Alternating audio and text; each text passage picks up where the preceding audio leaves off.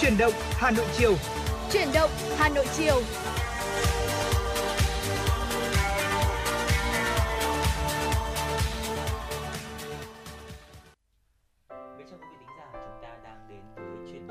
Chiều cùng với Quang Minh và Thu Minh trên làn sóng quen thuộc của FM96.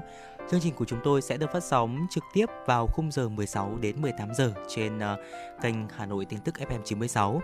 Quý vị thính giả đừng quên tương tác với chúng tôi thông qua số điện thoại là 024 3773 6688 cũng như là fanpage FM 96 Thời sự Hà Nội.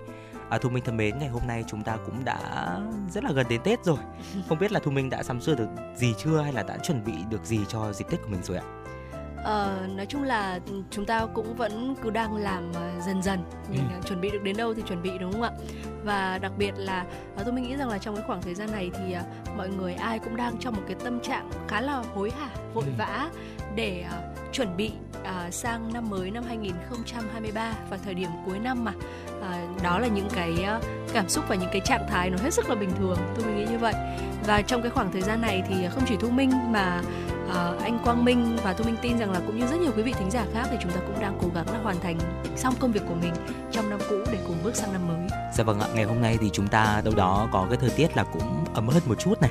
Có những cái tia nắng thì uh, sẽ phần nào sẽ giúp cho quý vị thính giả chúng ta thuận lợi hơn trong việc di chuyển ngoài đường không bị quá lạnh.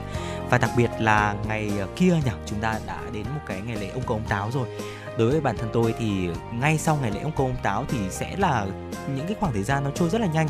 Từ ngày 23 tháng chạp cho đến cái đêm giao thừa nó cực kỳ nhanh. Vì vậy nên là quý vị thính giả chúng ta cũng uh, chuẩn bị cũng như là sẵn sàng cho cái những cái công việc cuối năm của chúng ta. Nhưng mà vẫn uh, giữ cái sức khỏe của chúng ta để cho những ngày Tết nó được diễn ra một cách an toàn cũng như là khỏe mạnh nhất quý vị nhé. Dạ vâng ạ và để uh, mở đầu cho chương trình chuyển động Hà Nội chiều ngày hôm nay, uh, xin mời quý vị chúng ta có lẽ là uh, sẽ cùng nhau đến với một giai điệu âm nhạc.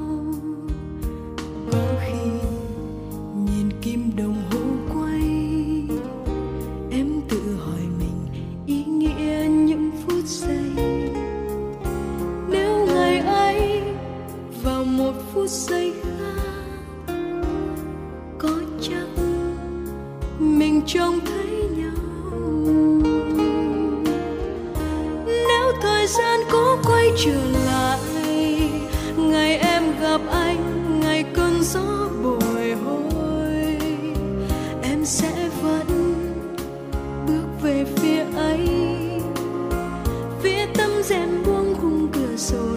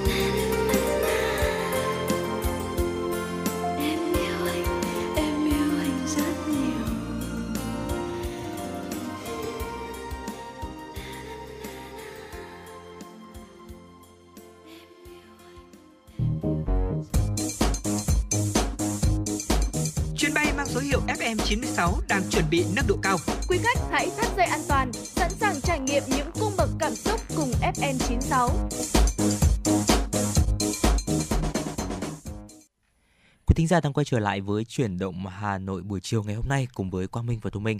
Vừa rồi là ca khúc Bức Tư Tình thứ hai qua tiếng hát của Hồ Quỳnh Hương, một sáng tác của nhạc sĩ Đỗ Bảo. Còn bây giờ thì xin được gửi đến quý thính giả một số những tin, tin tức đầu tiên có trong buổi chiều ngày hôm nay. Thưa quý vị, sáng ngày 12 tháng 1, đồng chí Nguyễn Mạnh Quyền, Phó Chủ tịch Ủy ban nhân dân thành phố Hà Nội dẫn đầu đoàn công tác của thành phố kiểm tra công tác phục vụ Tết Nguyên đán Quý Mão 2023. Đoàn đã thăm và chúc Tết cán bộ nhân viên Trung tâm điều độ hệ thống điện thành phố Hà Nội, Công ty Điện lực Hoàn Kiếm, Tổng công ty Điện lực thành phố Hà Nội EVN Hà Nội, thăm kiểm tra và chúc Tết các đơn vị ngành điện Hà Nội.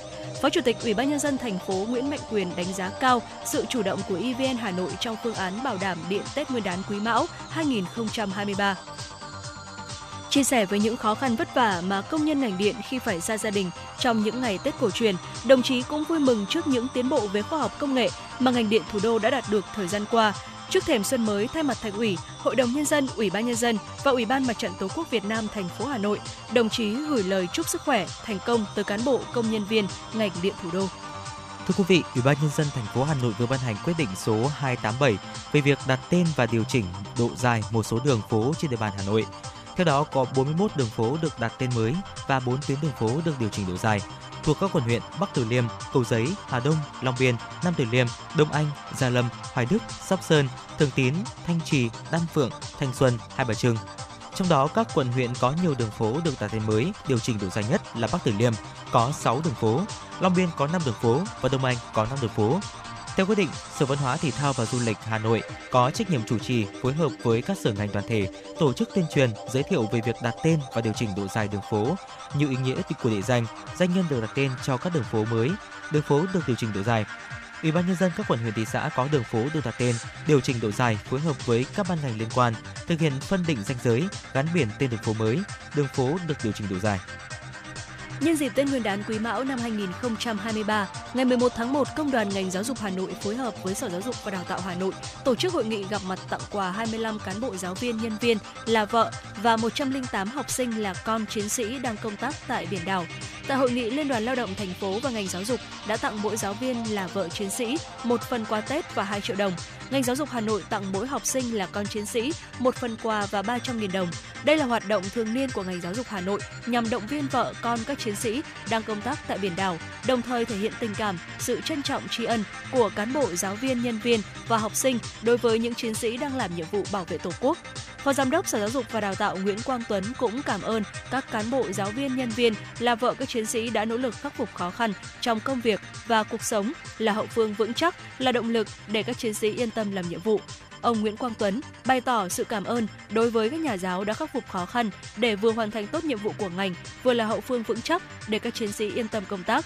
Sở Giáo dục và Đào tạo Hà Nội đề nghị các nhà trường tiếp tục tạo điều kiện tốt nhất về chế độ chính sách và quan tâm chăm lo giúp đỡ các nhà giáo và học sinh là vợ, con chiến sĩ đang công tác tại biển đảo nói riêng và các nhà giáo học sinh khó khăn nói chung để người lao động, học sinh toàn ngành đón Tết ấm áp và bình an. Với chủ đề Ươm mầm trí thức, để lộc sắc xuân, phố sách Xuân Quý Mão năm 2023 sẽ mở từ ngày 16 tháng 1 đến ngày 29 tháng 1, tức từ ngày 25 tháng Chạp năm nhâm dần đến hết mùng 8 tháng Giêng năm Quý Mão tại phố sách Hà Nội, phố 19 tháng 12 quận Hoàn Kiếm, thành phố Hà Nội. Phố sách Xuân Quý Mão năm 2023 do Ủy ban nhân dân quận Hoàn Kiếm chủ trì, phối hợp với Sở Thông tin và Truyền thông Hà Nội và các cơ quan, đơn vị liên quan tổ chức. Nhân dịp đón Xuân Quý Mão năm 2023 và kỷ niệm 93 năm ngày thành lập Đảng Cộng sản Việt Nam, ngày 3 tháng 2 năm 1930, ngày 3 tháng 2 năm 2023 đồng thời phát huy hiệu quả không gian văn hóa phố sách Hà Nội và duy trì nét đẹp văn hóa đọc của nhân dân thủ đô trong dịp đầu xuân năm mới. Đây là năm thứ hai phố sách Xuân được tổ chức xuyên Tết nhằm tạo thêm nhiều thời gian cho độc giả, người dân và du khách tham quan, trải nghiệm không gian trí thức này. Phố sách Xuân Quý Mão gồm nhiều hoạt động triển lãm, giới thiệu sách, biểu diễn văn nghệ, đặc biệt là các góc check-in được trang trí ấn tượng, đậm không khí xuân Hà Nội, hứa hẹn thu hút người tham quan. Cùng với sự góp mặt của các đơn vị xuất bản sách uy tín trong nước với nhiều chương trình giao lưu tác giả, tác phẩm, giới thiệu sách mới, khuyến đọc, lì xì sách, phố sách Xuân Quý Mão còn có các buổi thực hành sáng tạo, các trò chơi dân gian Việt Nam đúng với chủ đề ươm mầm trí thức, nảy lộc sắc xuân. Quý vị thính giả thân mến, trước khi chúng ta cùng đến với nội dung tiếp theo có trong chương trình chuyển động Hà Nội chiều nay, xin mời quý vị chúng ta cùng thư giãn với giai điệu âm nhạc ca khúc Tình xa lúc ban chiều với sự thể hiện của Team KICM.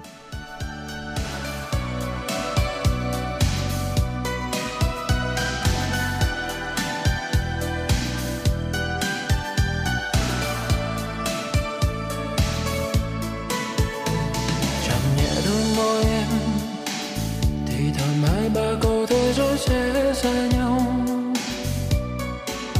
giờ này yêu đuổi cho ai xem chớp mắt phố xa thiếu vắng ai đó đi màu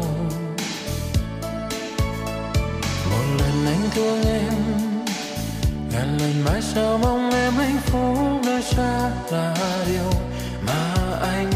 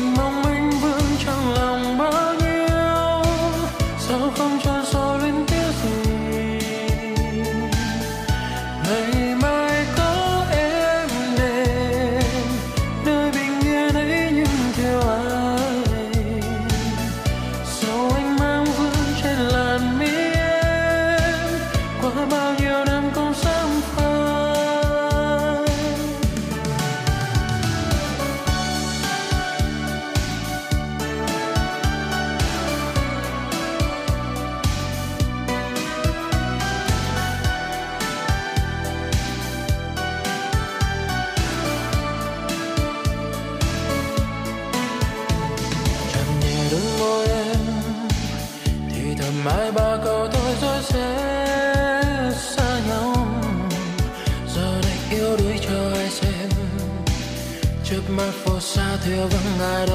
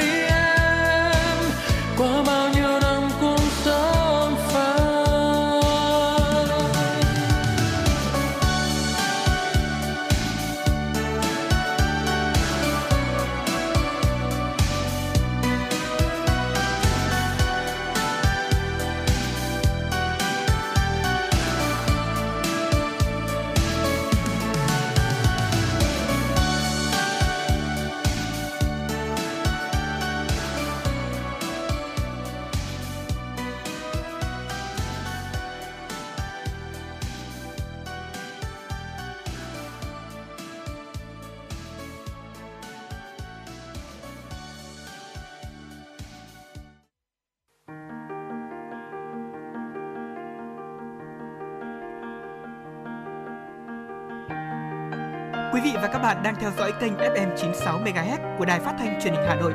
Hãy giữ sóng và tương tác với chúng tôi theo số điện thoại 024 3773 6688. FM 96 đồng hành trên mọi nẻo đường. Quý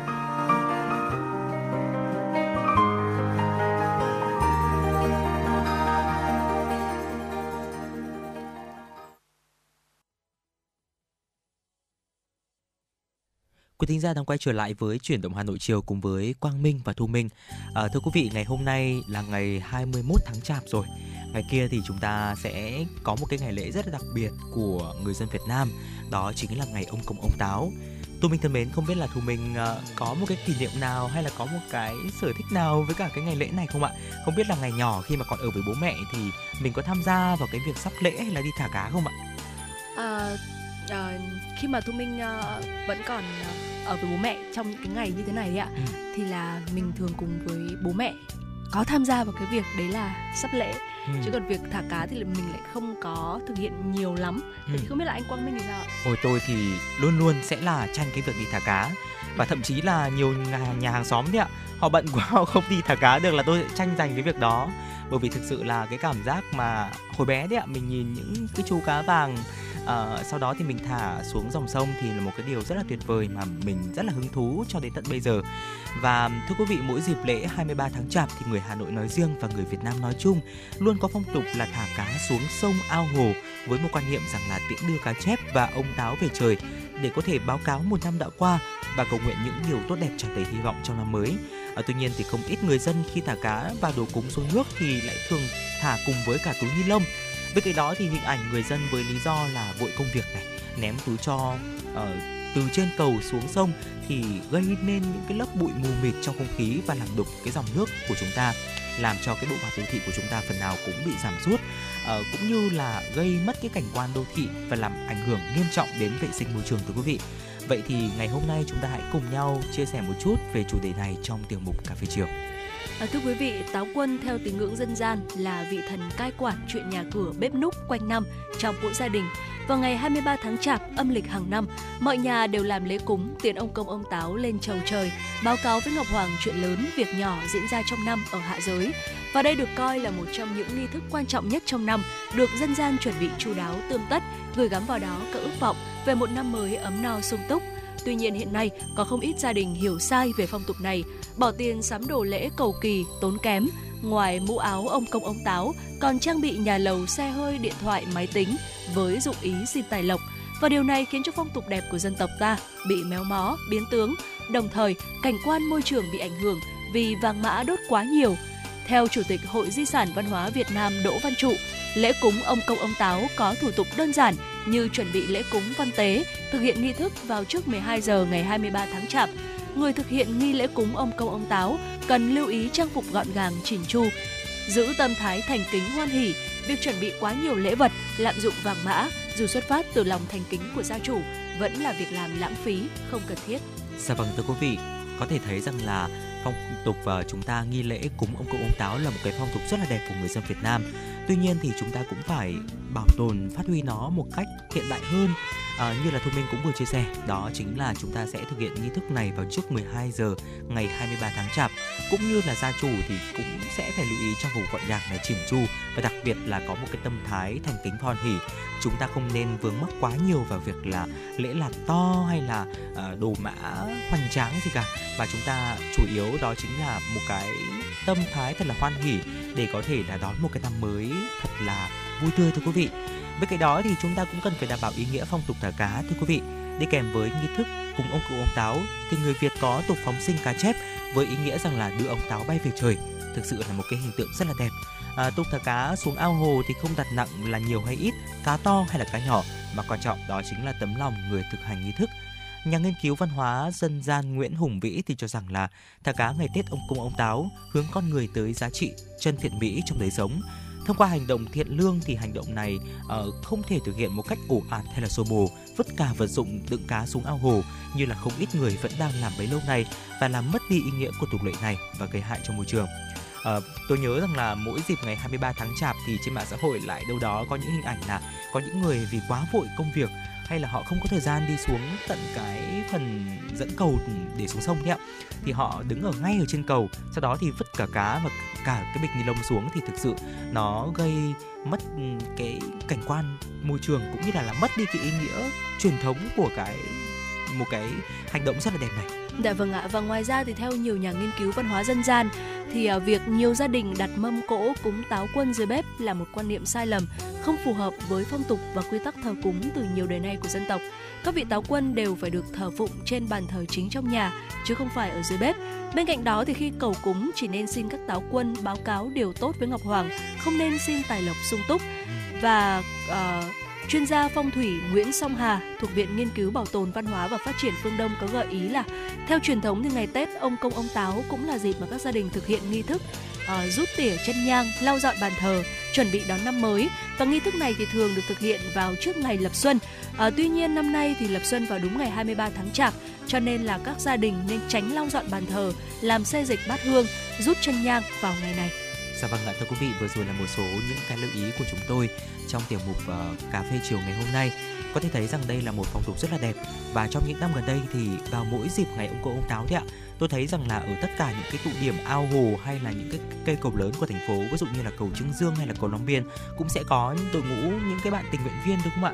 ở những cái tổ chức ờ, tình nguyện khác nhau để có thể hướng dẫn mọi người giúp đỡ mọi người thu dọn những cái rác thải sau khi mà cái uh, sau khi mà chúng ta thả cá hay là phóng sinh uh, đây là một cái hành động rất là đẹp và tôi nghĩ rằng là uh, tết đến xuân về thì thành phố của chúng ta cũng được trang hoàng rất là nhiều. Những cái cây hoa hay là những cái pano áp phích để đón một cái năm mới trong một cái khung cảnh một thành phố rất là đẹp một thành phố sáng tạo một thành phố vì hòa bình. Vì vậy nên là với tư cách là một người dân hà nội văn minh thân thiện thì chúng ta cũng nên bảo tồn cũng như là góp phần để gìn giữ cái phong tục đó để đón một cái năm mới thật là trọn vẹn thưa quý vị còn bây giờ thì xin được quay trở lại với không gian âm nhạc của FM96. Xin được gửi tặng của thính giả một giai điệu uh, về xuân, ca khúc uh, qua tiếng hát của Trúc Nhân và Ninh Dương Lan Ngọc, ca khúc uh, đón Tết xuân về. Xin mời quý vị thính giả chúng ta cùng lắng nghe. mình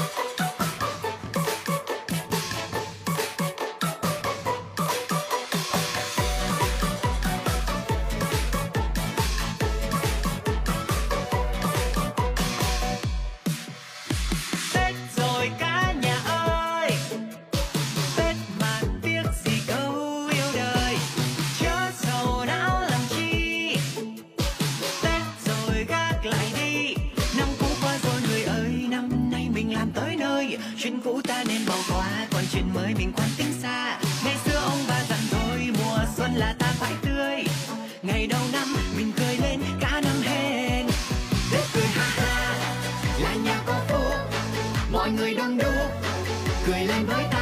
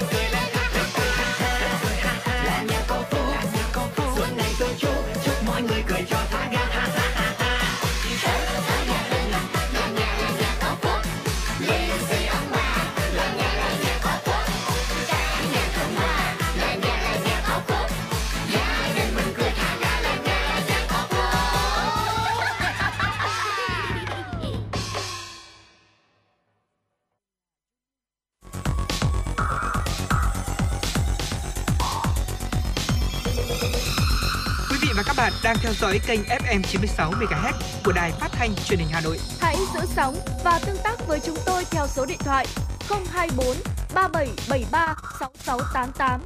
FM 96 đồng hành trên mọi nẻo đường.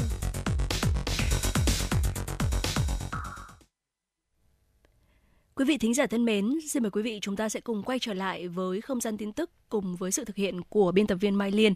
Thưa quý vị, Gala Cúp Chiến thắng 2022 vừa được tổ chức trang trọng tại Trung tâm Nghệ thuật Âu Cơ Hà Nội với sự tham dự của hơn 500 vận động viên, huấn luyện viên và người hâm mộ thể thao Việt Nam.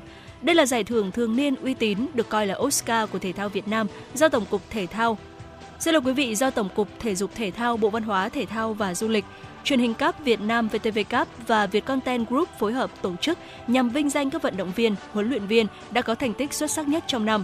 Phát biểu tại lễ trao giải, Phó Tổng cục trưởng Tổng cục Thể dục Thể thao Trần Đức Phấn cho biết, năm nay là một năm đặc biệt khi Gala Cup chiến thắng 2022 trở lại sau 2 năm tạm hoãn, tạm hoãn vì ảnh hưởng của đại dịch. Cúp chiến thắng lần thứ 6 trở lại với sự chuẩn bị đầu tư kỹ lưỡng, phát huy thành công của những mùa giải trước. Năm 2022, thể thao Việt Nam thăng hoa với nhiều hoạt động nổi bật. Tiêu biểu nhất là Việt Nam đã tổ chức thành công SEA Games 31 với điểm nhấn là chiến thắng, chiến tích giành 205 huy chương vàng và ngôi nhất toàn đoàn. Cúp chiến thắng trở lại sẽ là sự kiện đồng hành xứng tầm, kết động hoàn hảo cho một kỳ SEA Games thành công toàn diện của thể thao Việt Nam trên sân nhà sau 19 năm. Hội chữ thập đỏ thành phố Hà Nội cho biết, hiện nay phong trào hiến máu tình nguyện lan tỏa đến số đông người dân thủ đô, trong đó có gần 3% dân số tham gia hiến máu. Lượng máu thu về khoảng từ 250.000 đến 280.000 đơn vị mỗi năm. Năm 2023, phong trào vận động hiến máu tiếp tục được quan tâm phát triển, dự kiến lượng máu nhận về sẽ tăng hơn những năm về trước. Để có nguồn máu dự trữ đảm bảo an toàn phục vụ kịp thời cho công tác cấp cứu, điều trị bệnh nhân, ba bệnh bệnh viện tuyến lớn trung ương đóng trên địa bàn Hà Nội có trách nhiệm tiếp nhận máu từ phong trào hiến máu tình nguyện thủ đô. Cụ thể, bệnh viện Hữu nghị Việt Đức tiếp nhận máu trên địa bàn ba quận Nam Từ Liêm, Long Biên, Tây Hồ và bốn huyện Đông Anh, Hoài Đức, Sóc Sơn, Thường Tín. Bệnh viện Nhi Trung ương tiếp nhận máu trên địa bàn huyện Gia Lâm và theo lịch phân công của Ban chỉ đạo vận động hiến máu tình nguyện Hà Nội. Viện Huyết học và Truyền máu Trung ương, nơi có ngân hàng máu tiếp nhận máu của các quận huyện thị xã còn lại trên địa bàn thành phố Hà Nội. Thời điểm trước, trong và sau dịp Tết Nguyên đán, tình trạng chế tạo, tàng trữ, mua bán và sử dụng pháo nổ trái phép lại gia tăng và diễn biến phức tạp. Đây không chỉ là những hành vi vi phạm pháp luật mà còn tiềm ẩn những mối nguy hiểm khôn lường tới tính mạng, sức khỏe và tình hình an ninh trật tự trên địa bàn.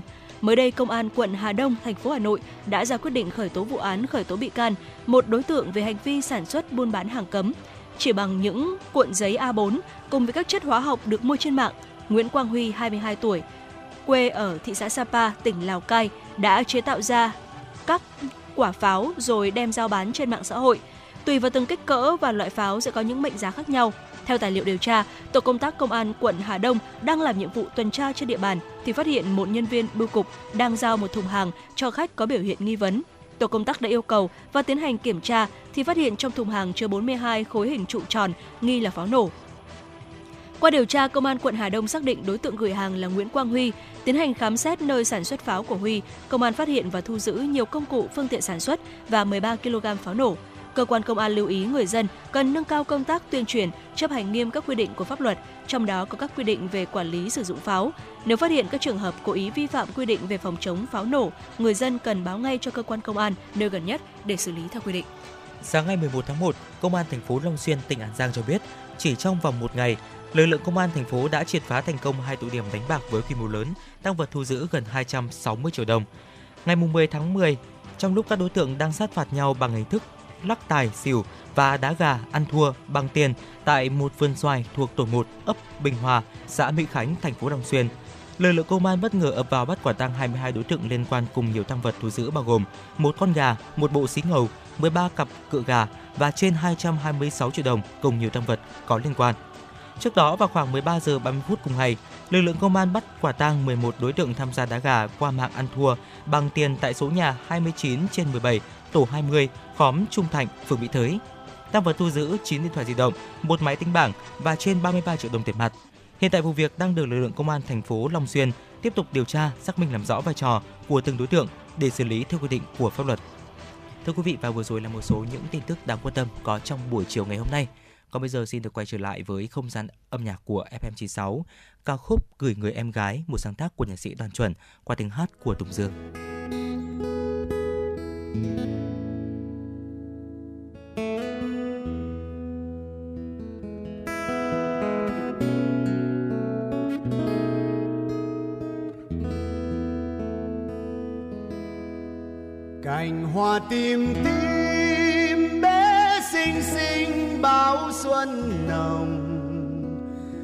Rừng đào phong kín cánh mong manh, hé hoa lòng.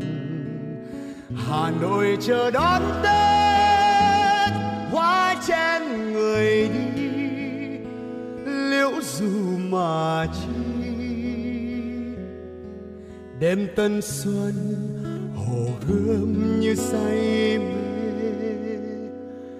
chuông reo ngân, ngọc sơn xa ngàn phía đến lễ đền. Chạnh lòng tôi nhớ tới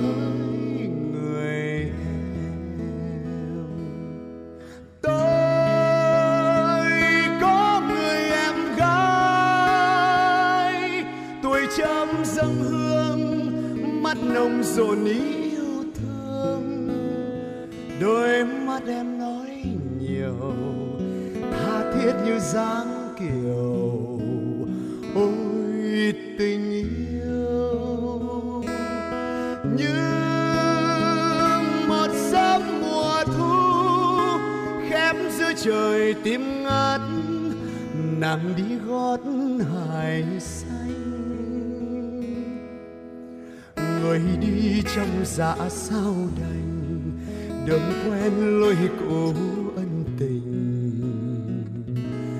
Nghĩa xưa.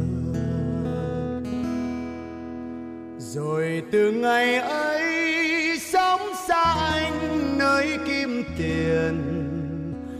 Ngục trần giam hãm tâm thân sinh, đôi mắt hiền. Đời nghèo không lối thoát đành thôi, cúi đầu mà đi. Xuân năm nay, đường đêm Katina. Hoa mai rơi, dù nhau nơi phương xa. Dần trắng xóa mặt đường, một người em gái nhớ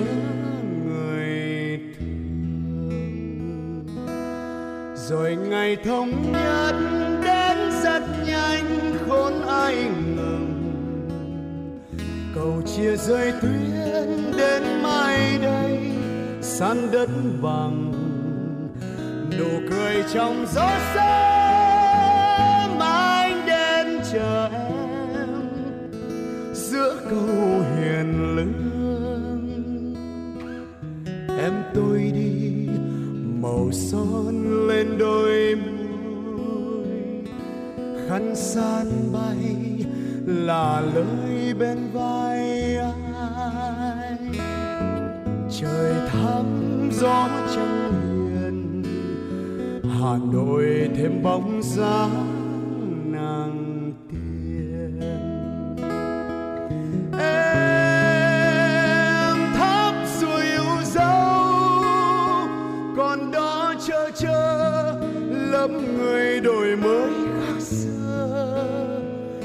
Đã qua những chiều.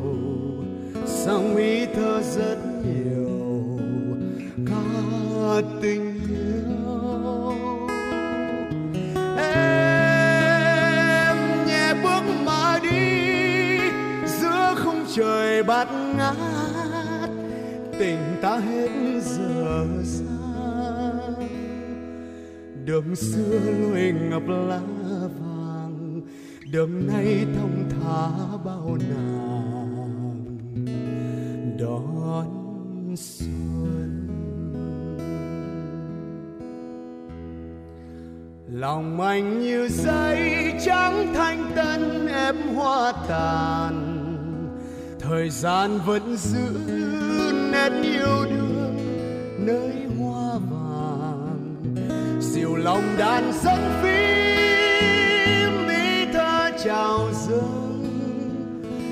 gửi về đêm hôm nào ngồi nghe qua không gian, em tôi mơ miền xưa qua hương lan. Đường phố lá anh đèn, một người trên đất bắc ngàn phía đến lễ đền chạnh lòng tôi nhớ tới. Người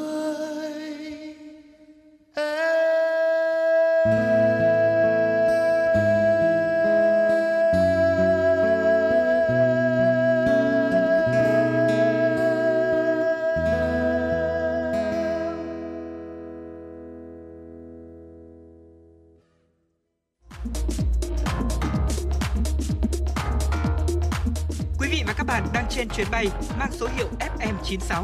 Hãy thư giãn, chúng tôi sẽ cùng bạn trên mọi cung đường. Hãy giữ sóng và tương tác với chúng tôi theo số điện thoại 024 3773 6688.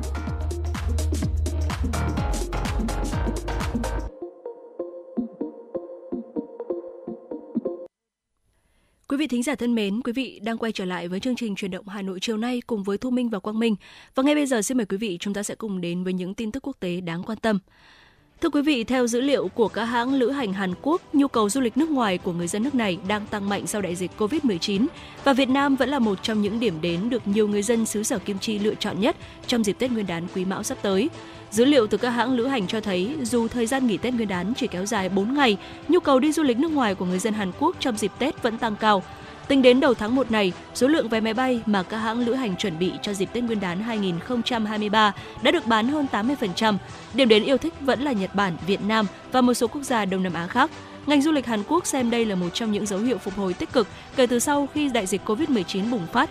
Dự báo trong năm 2023, nhu cầu đi du lịch nước ngoài trong các kỳ nghỉ ngắn của người dân Hàn Quốc sẽ còn tăng cao hơn nữa.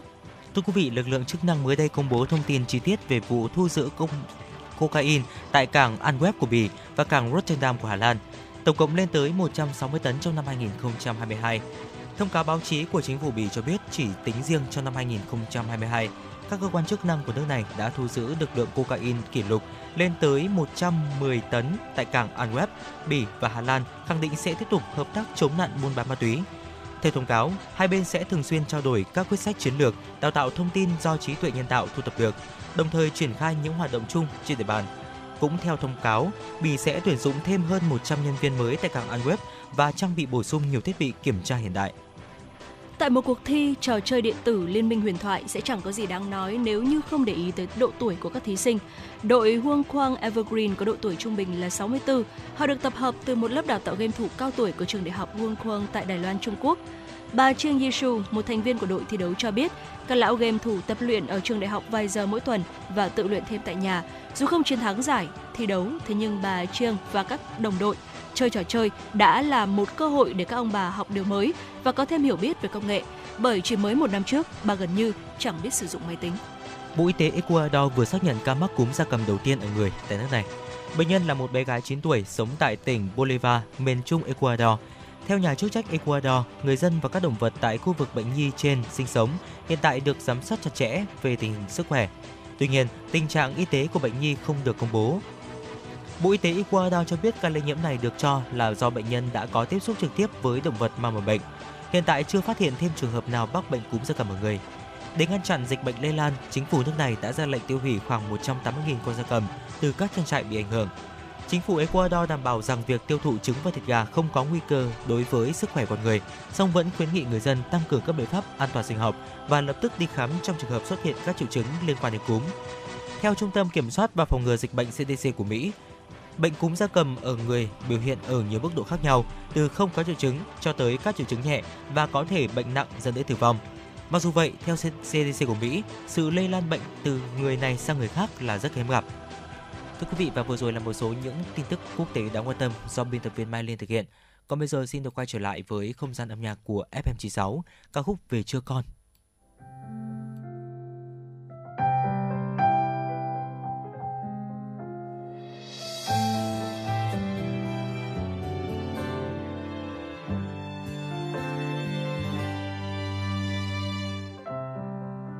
Bàn chân cứ mãi buồn ba vội vã.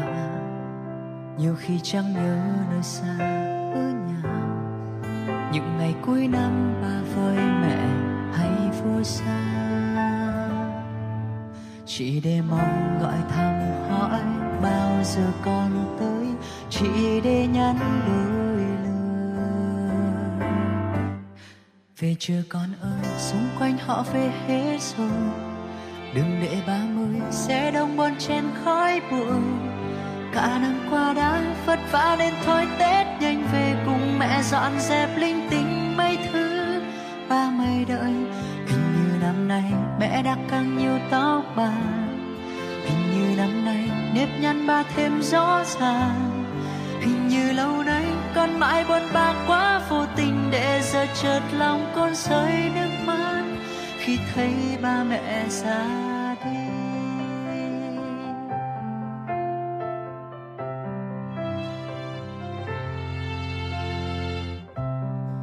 Chìm trong những giấc mơ con ngày đêm, phải chăng những thứ con đang bỏ quên là điều ước trong mai sau này con mới biết? Là được bên cạnh âu yếm xa đình thương mến, được hỏi thăm đôi lời. Về chưa con ơi, xung quanh họ về hết rồi. Đừng để ba mươi sẽ đông bon trên khói bụi.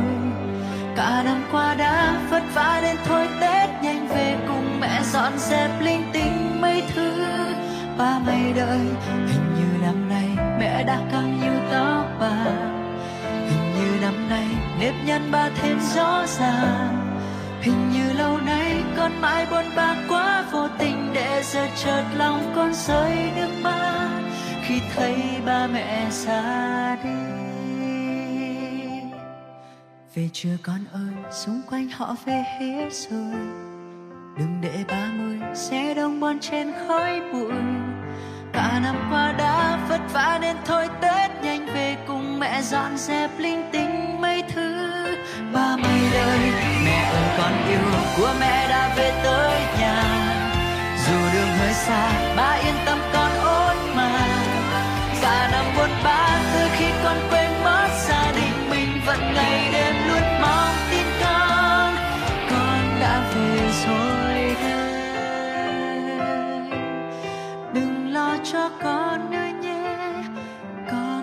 về rồi đây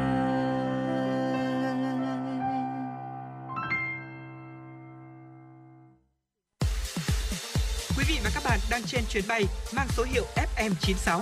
Hãy thư giãn, chúng tôi sẽ cùng bạn trên mọi cung đường. Hãy giữ sóng và tương tác với chúng tôi theo số điện thoại 024 3773 6688. Quý thính giả đang quay trở lại với chuyển động Hà Nội chiều cùng với Quang Minh và Thu Minh. Ngay bây giờ sẽ là một tiểu mục rất quen thuộc của chúng tôi, tiểu mục khám phá thế giới. Ngày hôm nay thì Quang Minh và Thu Minh sẽ chia sẻ đến quý vị thính giả à, về văn hóa tiếp tiền trên khắp thế giới. Thưa quý vị, tiếp tiền là một khoản tiền à, gửi thêm mà khách hàng dành cho nhân viên phục vụ mình trong nhà hàng, khách sạn và khoản tiền này thì không nằm trong hóa đơn thanh toán. Tiền tiếp thì mang ý nghĩa như là một lời cảm ơn vì là phong cách phục vụ tốt hoặc là món ăn ngon để có thể đem lại cho khách hàng sự hài lòng. Và ở nhiều quốc gia thì một số nhân viên ngành khách sạn dịch vụ, nhà hàng có thể chỉ được trả một mức lương cơ bản đủ sống. Họ cần phụ thuộc thêm vào tiền tiếp để có thể trang trải cuộc sống của mình. Vì thế nên là những cái quốc gia trên thế giới rất là quan trọng trong chuyện tiếp tiền.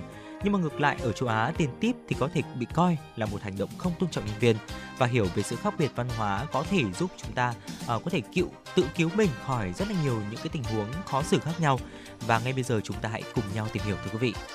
Thưa quý vị, đầu tiên đó chính là chúng ta sẽ cùng tìm hiểu xem văn hóa tiền tip đến từ đâu. À, ban đầu thì tiền tip không mang ý nghĩa là cảm ơn vì dịch vụ tốt mà giống như là một sự thể hiện của tầng lớp có địa vị cao hơn. Ừ. Có rất nhiều câu chuyện khác nhau về nguồn gốc của tiền tip, thế nhưng mà phiên bản được chấp nhận phổ biến nhất là tiền tip ra đời từ thời Trung Cổ ở châu Âu, là kết quả của hệ thống đẳng cấp cai trị ở châu Âu. Theo đó thì những người chủ giàu có sẽ gửi thêm tiền cho người giàu có năng lực À, xin lỗi quý vị, cho người hầu có năng lực phục vụ xuất sắc và người ta cũng kể rằng là các lãnh chúa khi mà nhìn thấy người ăn xin dọc đường thì sẽ ném những cái đồng xu xuống đất cho người ăn xin và họ tin là những hành động này sẽ giúp họ tránh khỏi rắc rối xui rủi. Mặc dù đây không thực sự giống với hình thức tiền tiếp thường gặp thế nhưng cũng được coi là khởi đầu của văn hóa này. Thời điểm từ năm 1400 đến những năm 1700 được coi là thời điểm chính thức mà thông lệ trên bắt đầu và dần phổ biến ở Anh. Người Mỹ khám phá ra văn hóa tiền tip vào khoảng những năm 1850 và bắt đầu thực hành tại các bang để khẳng định phẩm chất quý tộc sành điệu của mình. Tuy nhiên văn hóa gửi thêm tiền chỉ thực sự phổ biến khi mà những ông chủ các nhà hàng, khách sạn Mỹ tìm mọi cách để không phải trả tiền cho những lao động da màu. Họ đã lợi dụng số tiền mà khách hàng da trắng thường cho thêm để tránh trả tiền cho nhân cho nhân viên. Và một trong những ví dụ điển hình nhất đó là khách sạn Pullman của Mỹ. Người chủ điều hành khách sạn này chỉ trả cho những nhân viên khuân vác một khoản tiền ít ỏi, buộc họ phải làm việc hết mình để gây ấn tượng, nhờ đó mới nhận được tiền thưởng từ khách. Và tiền tip từ đó trở thành cái cớ để người lao động bị ép uh, tiền lương và 48 bang đã thông qua luật cấm tiền tip, thế nhưng đến năm 1926, luật không còn vì cả đất nước đã quá quen với thông lệ gửi thêm tiền. Giờ đây tiền tip trở thành một phần không thể thiếu đối với cả trải nghiệm ăn uống bên ngoài tại Mỹ. Và vào năm 2018 thì Bộ Lao động Hoa Kỳ đã cập nhật chính sách để các nhân viên phục vụ có thể hướng hưởng được cái phần lớn tiền tip và đầu bếp và người rửa bát thì còn được tính thêm. Và trong khi đó tại châu Âu thì nơi khai sinh ra văn hóa trên, tiền tip lại thất thế, thậm chí một số quốc gia còn coi tiền tip là một điều không cần thiết và thiếu tôn trọng. Ừ, dạ vâng, rất là thú vị đấy ạ. Trước khi nghe Thu Minh chia sẻ thì tôi cũng nghĩ rằng là văn hóa tiếp tiền thì bắt nguồn từ Mỹ. Thế nhưng mà văn hóa tiếp tiền thực chất lại bắt nguồn từ châu Âu đúng không ạ? Cụ thể ở đây là anh và nó được thịnh hành cũng như là phổ biến nhất ở Hoa Kỳ. Ngay bây giờ chúng ta hãy cùng nhau tìm hiểu xem là à, vậy những cái văn hóa tiếp tiền ở những khu vực khác nhau trên toàn thế giới thì sẽ có cái điểm gì khác và điểm gì giống nhau. Tiếp theo, à, đầu tiên đó chính là châu Mỹ thưa quý vị. Tiền tip thì là một điều rất là phổ biến tại Mỹ như là Thu Minh vừa chia sẻ rồi. Và theo trang du lịch TripAdvisor khuyên chúng ta nên trả thêm từ 15 cho đến 20% tiền trên hóa đơn nhà hàng và tiền đi taxi. Khách hàng thân thiết tại các nhà hàng ở Canada, Colombia thì cũng nên trả mức phí tương tự. Ở khu vực Argentina, Mexico và Peru thì có thể trả thấp hơn một chút, ở khoảng từ 10 cho đến 15%. Ở Brazil thì chúng ta nên cần kín đáo hơn khi mà chúng ta bàn chuyện về các giao dịch tiền bạc và kinh doanh là một chuyện tế nhị ở Brazil thưa quý vị. À, còn châu Âu thì nhiều quốc gia trong Liên minh châu Âu đã có luật áp dụng phù hợp với tiền tip. Tip hơn 15 đến 20% là không cần thiết và đôi khi bị coi là thiếu hiểu biết. Các quốc gia châu Âu như Cộng hòa Séc, Pháp, Hungary, Tây Ban Nha và Thụy Điển thường tính thêm phí dịch vụ và hóa đơn. Ở những quốc gia này, tiền tip không phải là thông lệ, thế nhưng được coi là một hành động hào phóng để đổi lấy dịch vụ đặc biệt. Tại Đức, Ireland, Bồ Đào Nha và Vương quốc Anh, để lại tiền tip hay không là tùy bạn.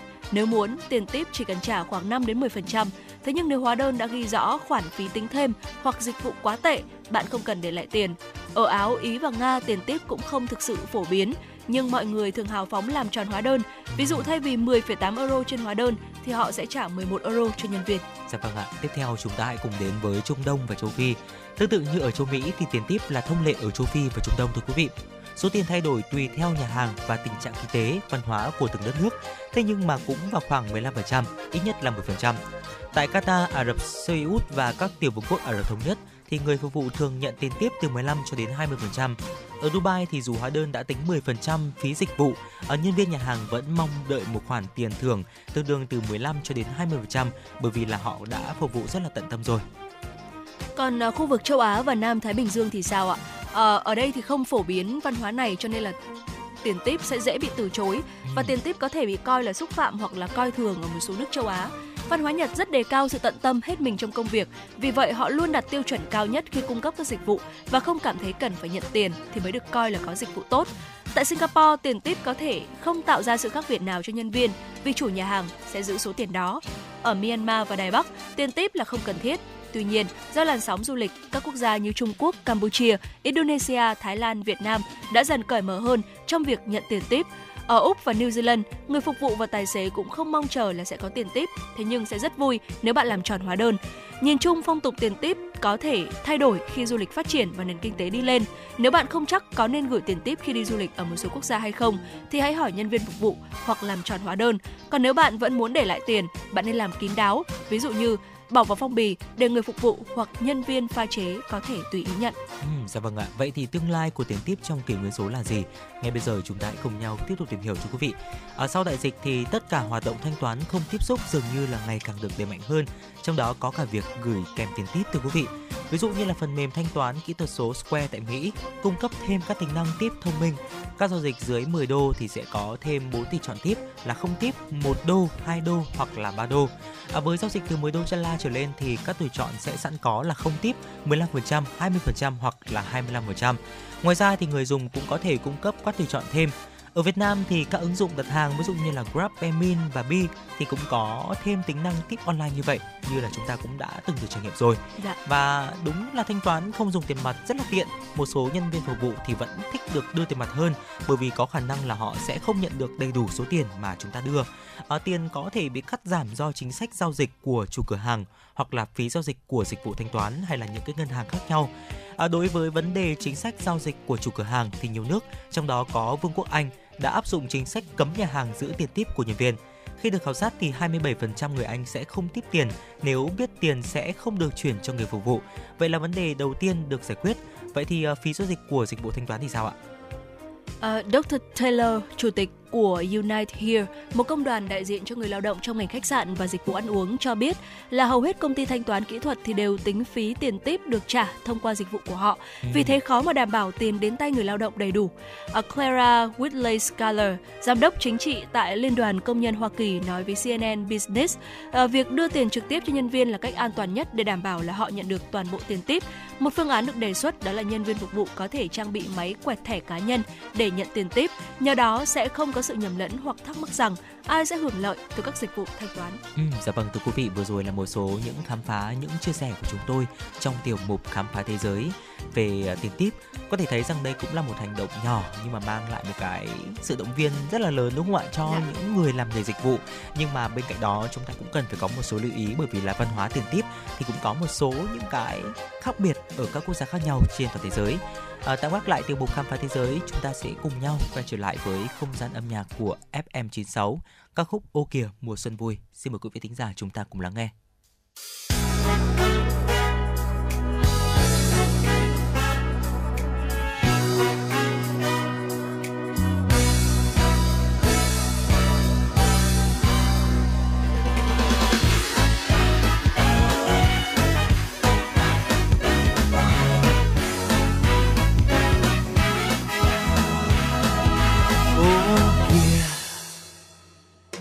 mùa vào đêm lấp lo dưới những cánh mai vàng.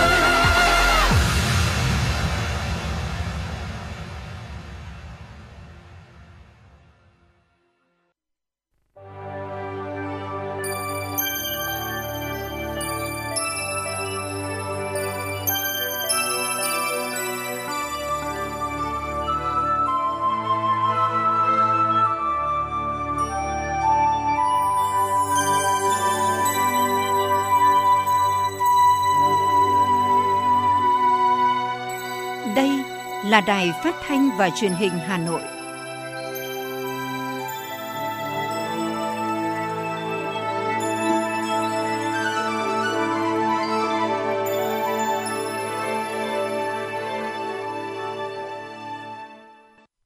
Quý vị và các bạn thân mến, bây giờ là 17 giờ ngày 12 tháng 1 năm 2023. Chương trình chuyển động Hà Nội chiều của chúng tôi đang được phát trực tiếp trên tần số FM 96 MHz của Đài Phát thanh và Truyền hình Hà Nội. Chương trình cũng đang được phát trực tuyến trên website hanoitv.vn. Tiếp theo chương trình chúng tôi sẽ được chuyển đến cho quý vị và các bạn những tin tức đáng quan tâm. Thưa quý vị, Chính phủ vừa ban hành nghị quyết số 06 về phát triển thị trường lao động linh hoạt, hiện đại, hiệu quả, bền vững và hội nhập nhằm phục hồi nhanh kinh tế xã hội. Nghị quyết nêu rõ, để xây dựng và phát triển thị trường lao động linh hoạt, hiện đại, hiệu quả, bền vững và hội nhập nhằm phục hồi nhanh kinh tế xã hội, Chính phủ yêu cầu các bộ, cơ quan ngang bộ, cơ quan thuộc chính phủ, Ủy ban nhân dân tỉnh thành phố trực thuộc trung ương tiếp tục quán triệt thực hiện đồng bộ, thống nhất, kịp thời, hiệu quả các quan điểm, mục tiêu, nhiệm vụ, giải pháp trọng tâm, triển khai các giải pháp đột phá về phát triển nguồn nhân lực, đầu tư mạnh mẽ vào con người. Phấn đấu đến năm 2025, tỷ lệ lao động qua đào tạo có bằng cấp, chứng chỉ đạt 30%. Chính phủ yêu cầu Bộ trưởng, Thủ trưởng cơ quan ngang bộ, cơ quan thuộc chính phủ, Chủ tịch Ủy ban nhân dân các tỉnh thành phố trực thuộc trung ương tập trung chỉ đạo giả soát đẩy nhanh tiến độ thực hiện các nhiệm vụ liên quan trực tiếp đến hỗ trợ phát triển thị trường lao động, giải quyết việc làm, phát triển nguồn nhân lực theo chỉ đạo của chính phủ, Thủ tướng Chính phủ, thường xuyên đánh giá tình hình, kết quả thực hiện, chủ động giải quyết theo thẩm quyền các vấn đề phát sinh, báo cáo tham mưu cho chính phủ, Thủ tướng Chính phủ xem xét, giải quyết vấn đề vượt thẩm quyền, đề xuất cơ chế, chính sách, giải pháp mới hiệu quả, khả thi, đảm bảo phát triển thị trường lao động và nâng cao chất lượng nguồn nhân lực. Ủy ban nhân dân thành phố Hà Nội vừa ban hành kế hoạch số 42 về việc triển khai thực hiện đề án quản lý các cơ sở sản xuất kinh doanh thực phẩm trong chợ trên địa bàn thành phố Hà Nội trong năm 2023.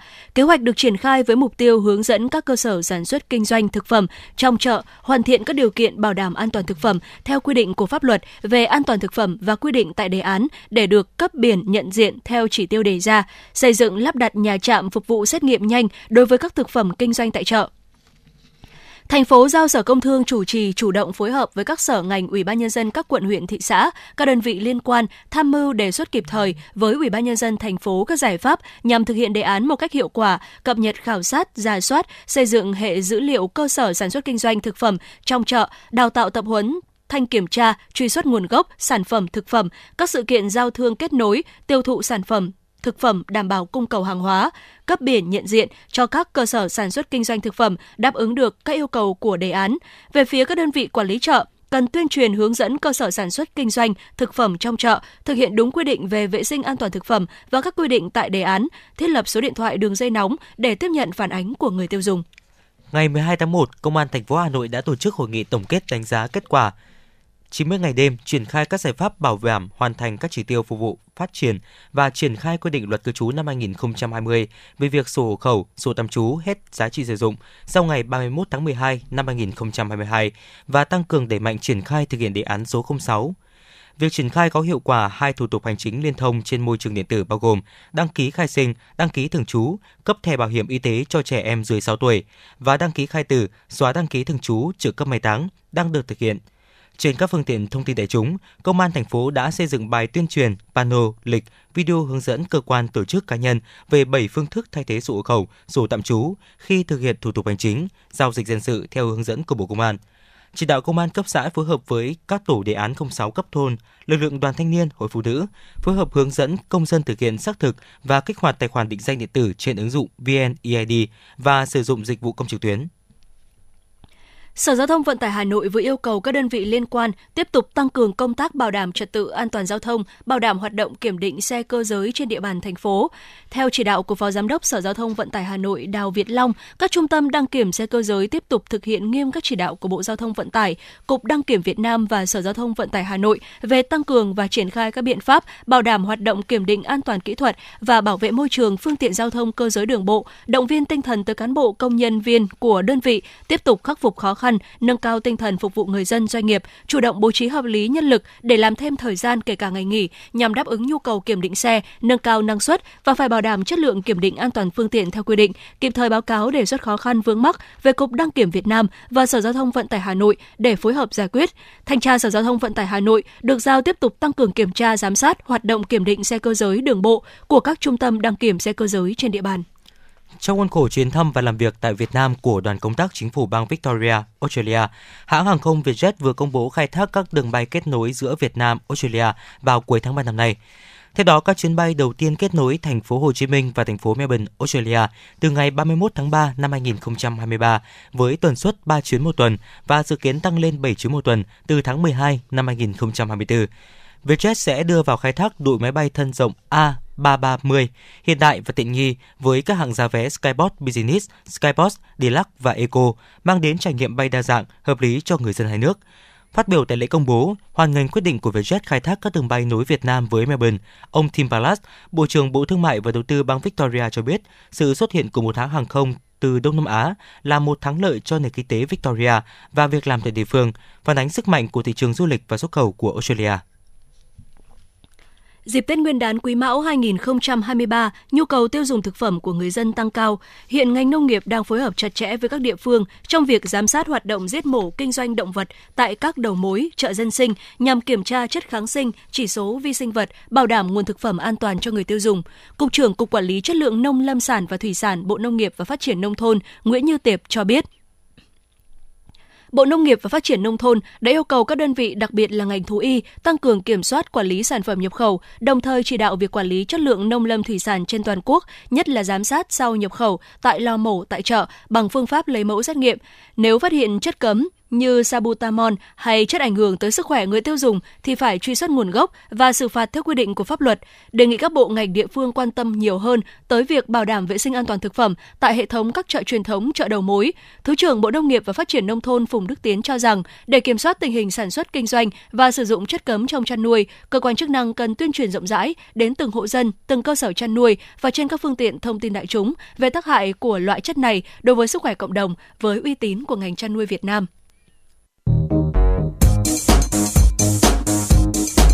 Chuyến bay mang số hiệu FM96 đang chuẩn bị nâng độ cao. Quý khách hãy thắt dây an toàn, sẵn sàng trải nghiệm những cung bậc cảm xúc cùng FN96.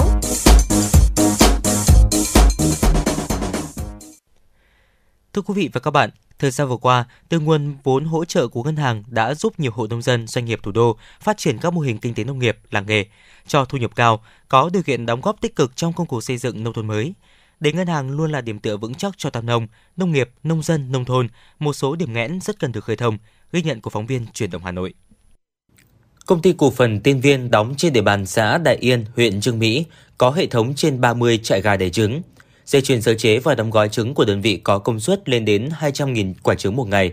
Hàng tháng, công ty cung cấp ra thị trường trên 2 triệu quả trứng và hơn 2 tấn thịt gà cho các công ty siêu thị, cửa hàng và ở trong ngoài thành phố. Sản phẩm đáp ứng được đầy đủ yêu cầu về vệ sinh thú y và an toàn thực phẩm. Năm 2020, trứng gà Tiên Viên đã được Ủy ban nhân dân thành phố Hà Nội cấp giấy chứng nhận đạt sản phẩm ô cốp 4 sao cho 4 sản phẩm trứng và 2 sản phẩm chế biến đạt ô cốp 3 sao của đơn vị. Chia sẻ với chúng tôi, đại diện của đơn vị cho biết, nhờ có nguồn vốn ngân hàng mà công ty đã đầu tư ứng dụng công nghệ cao trong sản xuất nên hệ thống chuồng trại được trang bị và kiểm soát dịch bệnh nghiêm ngặt. Các sản phẩm khi đưa ra thị trường đều đảm bảo các tiêu chuẩn vệ sinh an toàn thực phẩm. Trên hệ thống phát triển của mình, Tiên Viên đã góp phần hình thành nên một chuỗi sản xuất và tiêu thụ trứng tiêu biểu cho ngành nông nghiệp thủ đô và tạo công ăn việc làm cho hàng trăm lao động với mức thu nhập ổn định cho người lao động địa phương. Bà Đặng Thị Hoài Phương, Phó Giám đốc Công ty Cổ phần Tiên Viên, huyện Trương Mỹ cho biết. từ những ngày mới mới đi vào hoạt động ạ thì là công ty gặp không biết những khó khăn và à, cũng đã được ngân hàng Agribank huyện Trương Mỹ Ờ, đã bổ sung vốn đầu tư ạ. Thì bên em ờ, hoạt động chủ yếu đó chính là sản xuất và kinh doanh trứng gà thương phẩm trứng gà ta và con giống đi ra thị trường. Trong suốt quá trình mà sản xuất và kinh doanh thì công ty chúng tôi đã luôn luôn nhận được sự hỗ trợ đồng hành từ các cán bộ tín dụng cũng như là ban lãnh đạo của ngân hàng Agribank Trương Mỹ. Và trong những lúc mà cũng khó khăn thì uh, các anh luôn luôn là sẽ đồng hành sát sao và cũng uh, có những chia sẻ về về trong cái mảng nông nghiệp dành cho doanh nghiệp. Trương Mỹ là huyện có số lượng lớn các làng nghề lớn, các làng nghề mây che đan, thủ công mỹ nghệ của địa phương đã thành lập được nhiều cơ sở doanh nghiệp sản xuất chuyên nghiệp, đủ tiềm lực đưa sản phẩm thủ công mỹ nghệ ra tiêu thụ thị trường nước ngoài. Với công ty trách nhiệm hữu hạn thủ công mỹ nghệ Chiến Thắng, những năm vừa qua cũng nhờ có nguồn vốn của hệ thống ngân hàng nông nghiệp mà ổn định sản xuất và tạo công ăn việc làm cho hàng trăm lao động của địa phương với mức thu nhập hàng chục triệu đồng một người một tháng. Nhờ có nguồn vốn ngân hàng với lãi suất thấp nên mỗi năm công ty đã xuất khẩu hơn 150 công hàng thủ công mỹ nghệ đi nhiều nước trên thế giới với doanh thu gần 100 tỷ đồng. Bà Đặng Thị Dung, Phó Giám đốc công ty trách nhiệm hữu hạn thủ công mỹ nghệ Chiến Thắng cho biết. Ngân hàng Nông nghiệp Agribank của Trương Mỹ đã tạo điều kiện cho vợ chồng chúng tôi phát triển từ lúc nó còn manh mún nhỏ lẻ cho đến bây giờ là chúng tôi đã phát triển là bán ra rất nhiều các thị trường trên trên thế giới mà thị trường mà chúng tôi xuất nhiều nhiều nhất đó là Nhật Bản và châu Âu. Châu Âu thì cụ thể là bây giờ tôi đã đang có hai ba khách rất là lớn đó là Đan Mạch, Tây Ban Nha và Úc và à, Slovakia. Trang trại của ông Đỗ Xuân Nhung ở huyện Thạch Thất có diện tích 10 hectare từ ngày được hỗ trợ vốn của ngân hàng, trang trại phát triển ngày một mạnh mẽ và ổn định. Nguồn vốn ưu đãi đã giúp ông Nhung phát triển mô hình với 3 hecta bưởi, 2 hecta thanh long, 2 hecta nhãn, còn lại là ao cá với trang trại nuôi hàng nghìn con lợn. Hiện nay, mỗi năm ông xuất bán với khoảng 30 tấn nhãn, 20 tấn thanh long, 400.000 quả bưởi, 300 tấn lợn hơi, từ 7 đến 8 tấn cá. Tổng thu khoảng từ 15 đến 16 tỷ đồng. Trong đó lãi đến khoảng 8 đến 10%, tạo công ăn việc làm thường xuyên cho nhiều lao động địa phương.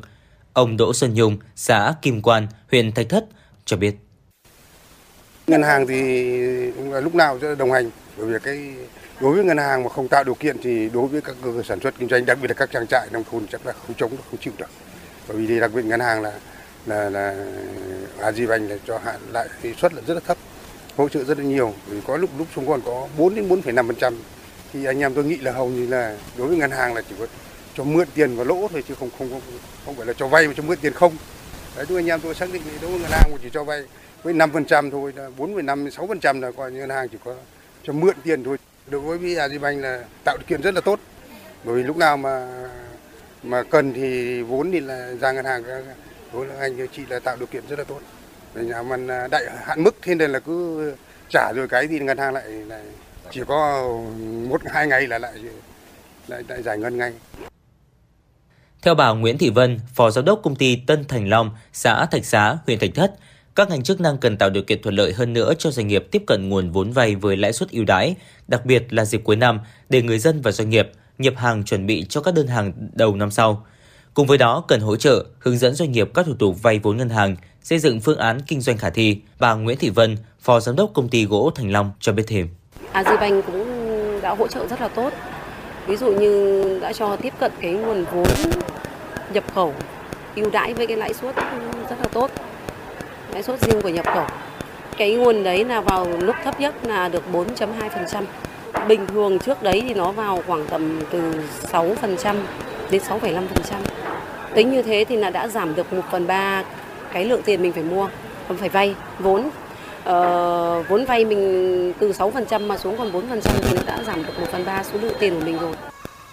Cũng nhờ có nguồn vốn mà bà con nông dân đã có thêm cơ hội mở rộng kinh tế trang trại. Đây là một hướng đi rất đáng khích lệ, bởi lẽ kinh tế trang trại là một trong những mũi nhọn có phần tích cực chuyển dịch cơ cấu kinh tế, thúc đẩy sản xuất hàng hóa khu vực nông thôn thông qua tích tụ và tập trung dùng đất, khai thác các tiềm năng về đất, về vốn, về lao động tại các địa phương. Ông Nguyễn Đăng Kỳ, Giám đốc Agribank huyện Trương Mỹ và ông Đỗ Ngọc Long, Giám đốc Agribank huyện Thạch Thất cho biết. Toàn bộ hoạt động kinh doanh của Ngân hàng Nông nghiệp huyện Trương Mỹ có cái số lượng tiền gửi khách hàng đến đây nó khoảng hơn 40.000 khách hàng đang gửi tiền tại ờ, chi nhánh. Ờ, với tổng số nguồn vốn khách hàng đến gửi là 4.123 tỷ đồng. Thì ờ, tăng so với đầu năm là 356 tỷ đồng. Đối với khách hàng tiền gửi thì còn khách hàng tiền vay thì, thì chi nhánh đang có số dư là 816 tỷ. Trên hơn 3.000 khách hàng vay trong đó là cho vay để đối tượng khách hàng là các doanh nghiệp. À, pháp nhân thì là 23% 23% dư nợ khách hàng pháp nhân. Thì còn lại là khách hàng à, cá nhân các cá nhân. Chúng tôi thì tập trung vào cái huy động cái nguồn vốn dân cư, đặc biệt là là yêu cầu đối với khách hàng chuyển cái dòng tiền thanh toán về ngân hàng nông nghiệp. Thì chúng tôi cũng đã huy động được cái nguồn vốn giá rẻ rất là nhiều đâm ra cũng đảm bảo được cái lãi suất đầu vào. Cho nên là cái lãi suất đầu ra thì chúng tôi cũng vẫn duy trì được cái lãi suất đầu ra à, là ở mức vừa phải. Nhằm kịp thời tháo gỡ khó khăn vướng mắc cho nông dân trong việc vay vốn, Giám đốc Ngân hàng Nhà nước Việt Nam chi nhánh Hà Nội Nguyễn Minh Tuấn cho rằng Agribank cần đẩy nhanh tiến độ ký kết chương trình cho vay vốn qua tổ nhóm tới 100% huyện thị xã trên địa bàn Hà Nội, đồng thời nâng cao chất lượng công tác kiểm tra, giám sát, qua đó đảm bảo nguồn vốn tín dụng phục vụ phát triển nông nghiệp, nông thôn được cung ứng kịp thời, đạt hiệu quả cao nhất.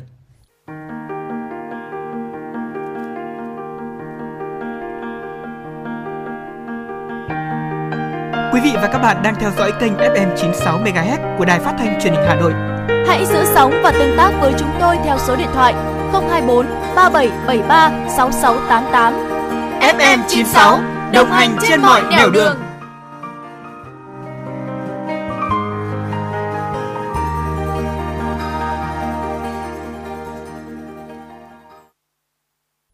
Xin mời quý vị chúng ta cùng tiếp tục quay trở lại với những tin tức do biên tập viên Mai Liên thực hiện. Thưa quý vị, thời điểm này không khí Tết Nguyên đán Quý Mão 2023 khiến xuất hiện tâm lý chuẩn bị nghỉ lễ nên học sinh dễ mải chơi, có nguy cơ bị lôi kéo vào những hành vi lệch chuẩn, gây tai nạn thương tích. Vì vậy các trường học đã và đang chủ động tăng cường triển khai các biện pháp ngăn ngừa những nguy cơ mất an toàn cho học sinh. Năm học 2022-2023, thành phố Hà Nội có quy mô giáo dục lớn nhất cả nước với hơn 2.800 trường học và hơn 2,2 triệu học sinh. Bên cạnh việc tổ chức dạy học, công tác bảo đảm an toàn cho học sinh được toàn ngành xác định là nhiệm vụ trọng tâm thường xuyên, không thể lơ là trong bất cứ hoàn cảnh nào, bởi đây là điều kiện quan trọng để nâng cao chất lượng giáo dục. Theo đánh giá của Sở Giáo dục và Đào tạo Hà Nội, về cơ bản công tác bảo đảm an toàn cho học sinh của các trường học trên địa bàn thành phố Hà Nội thời gian qua được thực hiện nghiêm túc trách nhiệm cao. Tùy tình hình thực tế, mỗi nhà trường có phương án triển khai phù hợp với tinh thần chủ động phòng tránh, hạn chế tối đa tai nạn thương tích cho học sinh.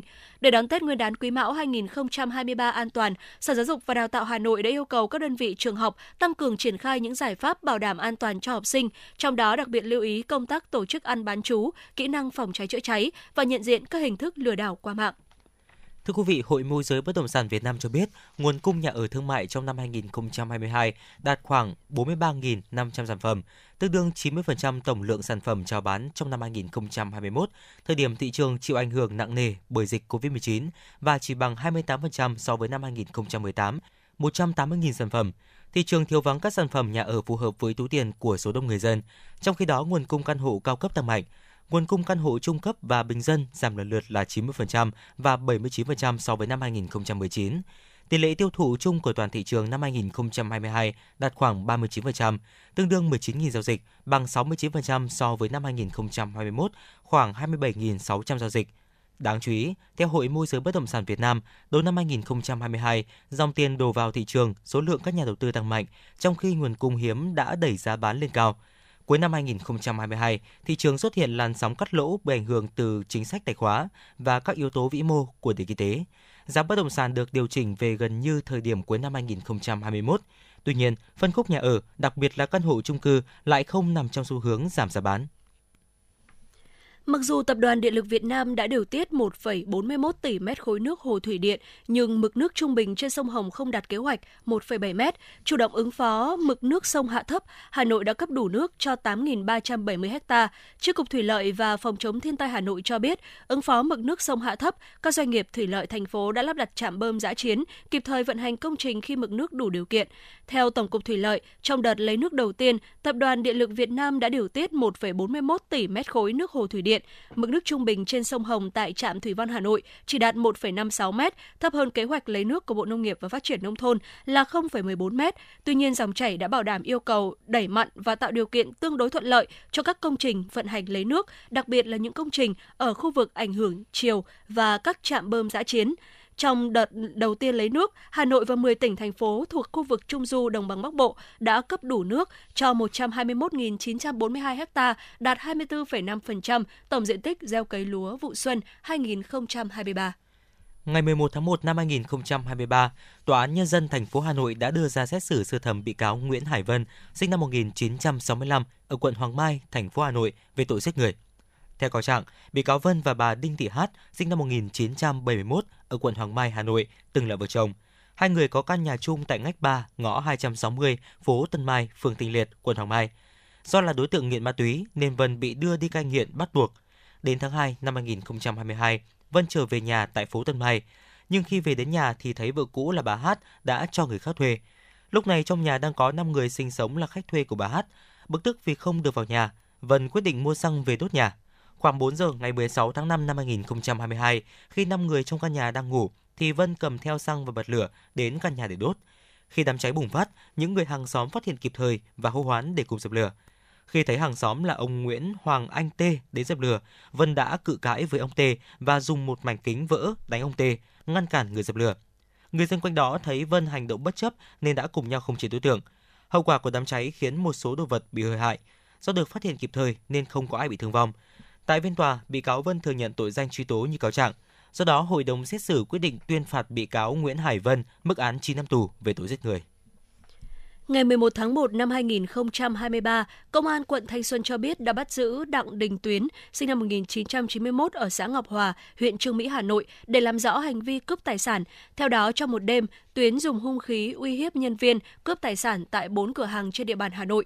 Khoảng 3 giờ khi đi qua cửa hàng tiện lợi sơ cổ cây số 171 Lương Thế Vinh, phường Trung Văn, quận Nam Từ Liêm, Tuyến phát hiện bên trong cửa hàng không có khách nên đã rút dao khống chế nam nhân viên để cướp tài sản. Đến 3 giờ 17 phút cùng ngày, Tuyến đi qua ngõ 23 Lê Văn Lương, phường Nhân Chính, quận Thanh Xuân, phát hiện bên trong ngõ có một cửa hàng tiện lợi sơ cổ cây, không có khách hàng mà chỉ có nhân viên bán hàng nên tiếp tục dùng dao đe dọa cướp khoảng 4 triệu đồng và hai điện thoại. Khoảng 10 phút sau, Tuyến tiếp tục dùng dao xông vào cửa hàng sơ cổ cây ở số 1 Lê Văn Thiêm, phường Nhân Chính, quận Thanh Xuân, cướp khoảng 3 triệu đồng. Chưa dừng lại đến 3 giờ 40 phút, Tuyến đi qua khu vực cổng làng Mễ Trì Thượng, phường Mễ Trì, Nam Từ Liêm, thấy cửa hàng tiện lợi Redmart đang mở cửa, đã uy hiếp nhân viên và cửa hàng để cướp một hộp đựng tiền tại quầy thu ngân và một điện thoại. Bằng các biện pháp nghiệp vụ, công an quận Thanh Xuân đã làm rõ Tuyến gây ra các vụ việc trên. Khi bị triệu tập đến cơ quan công an, Đặng Đình Tuyến khai nhận, ngoài 4 vụ cướp trên, đối tượng còn gây ra các vụ cướp tài sản và trộm cắp tài sản trên địa bàn quận Thanh Xuân vào ngày 20 tháng 9 năm 2022 và 24 tháng 11 năm 2022. Vụ việc đang được điều tra làm rõ. Thưa quý vị và các bạn, huyện Sóc Sơn hiện có gần 2.600 doanh nghiệp, tổ chức hợp tác xã và hơn 3.000 doanh nhân hoạt động trên nhiều lĩnh vực và lực lượng này đã đóng góp vào ngân sách nhà nước 260 tỷ đồng.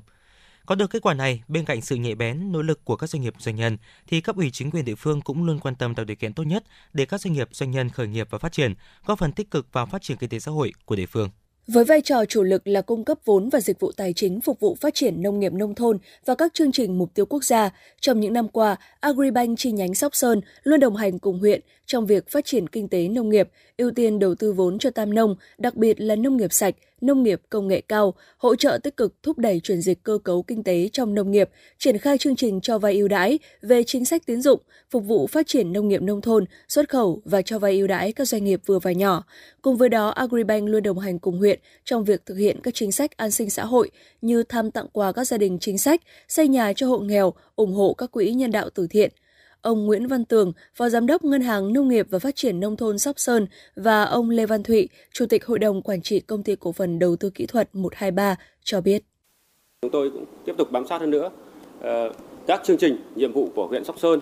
Khi mà Sóc Sơn chúng ta đã ờ, được công nhận là huyện nông thôn mới thì chúng tôi cũng sẽ tập tập trung hơn nữa và đầu tư cho vay đối với lĩnh vực mà sản xuất nông nghiệp sạch, công nghệ cao.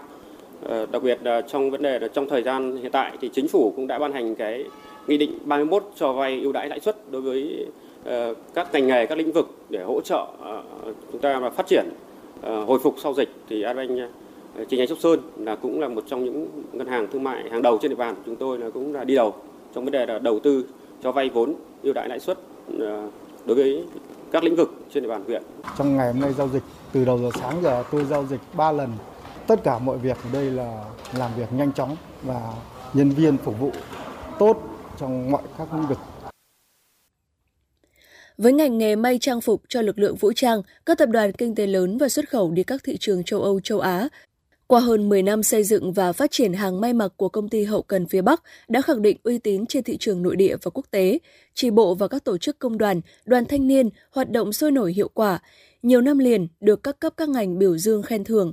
Ngoài ra, doanh nghiệp còn tích cực tham gia các hoạt động đền ơn đáp nghĩa, ủng hộ quỹ vì người nghèo, quỹ nhân đạo, tặng quà Tết cho trẻ em nghèo, gia đình có hoàn cảnh khó khăn.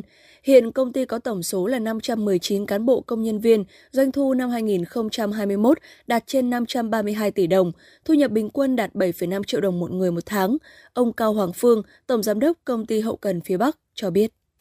Công ty hậu cần phía Bắc thì luôn luôn ờ, đồng hành và luôn ờ, có những cái ờ, công việc, việc là việc làm cho toàn bộ công nhân. Hiện nay cũng đang là người con em tại địa phương của huyện Sóc Sơn. Thế và đồng thời nữa là công ty cũng luôn luôn là chú trọng đến những việc là an sinh xã hội như chung tay cùng với huyện góp phần xây dựng nông thôn mới và đồng thời nữa là chăm lo ờ, cũng như giúp đỡ cho những người có hoàn cảnh ờ, khó- khó khăn và đặc biệt khó khăn. Ngoài trên 2.000 doanh nghiệp, Sóc Sơn còn có hơn 3.000 doanh nhân. Họ đã và đang có những đóng góp quan trọng vào tăng trưởng kinh tế xã hội của địa phương. Với phương châm làm mọi thứ tốt đẹp và liên tục cải tiến, triết lý đó được công ty cổ phần Vinina chứng minh trong thực tiễn kinh doanh. Quá trình sản xuất, công ty đã ứng dụng hệ thống công nghệ cao như cẩu trục, máy cắt nhôm kính, máy ép cóc, máy phay, máy hàn, máy cắt đảm bảo sản phẩm làm ra chuẩn, bền và đẹp, không chỉ được các gia đình tin dùng mà được nhiều cơ quan đơn vị doanh nghiệp hay khu công nghiệp tin tưởng sử dụng. Doanh thu hàng năm đạt từ 20 đến 25 tỷ đồng, tạo môi trường làm việc an toàn chuyên nghiệp, năng động cho người lao động với mức thu nhập ổn định từ 8 đến 10 triệu đồng một người một tháng. Ông Nguyễn Ngọc Phấn, xã Hồng Kỳ, huyện Sóc Sơn cho biết. Công ty thì ờ, có nhiều cái chế độ bảo hiểm y tế, ờ, thăm hỏi ờ, ốm đau của công nhân, anh em chúng tôi. Cái lương cũng bổng của anh em tôi thì cũng cũng đủ trang trải cuộc sống ờ, cho gia đình.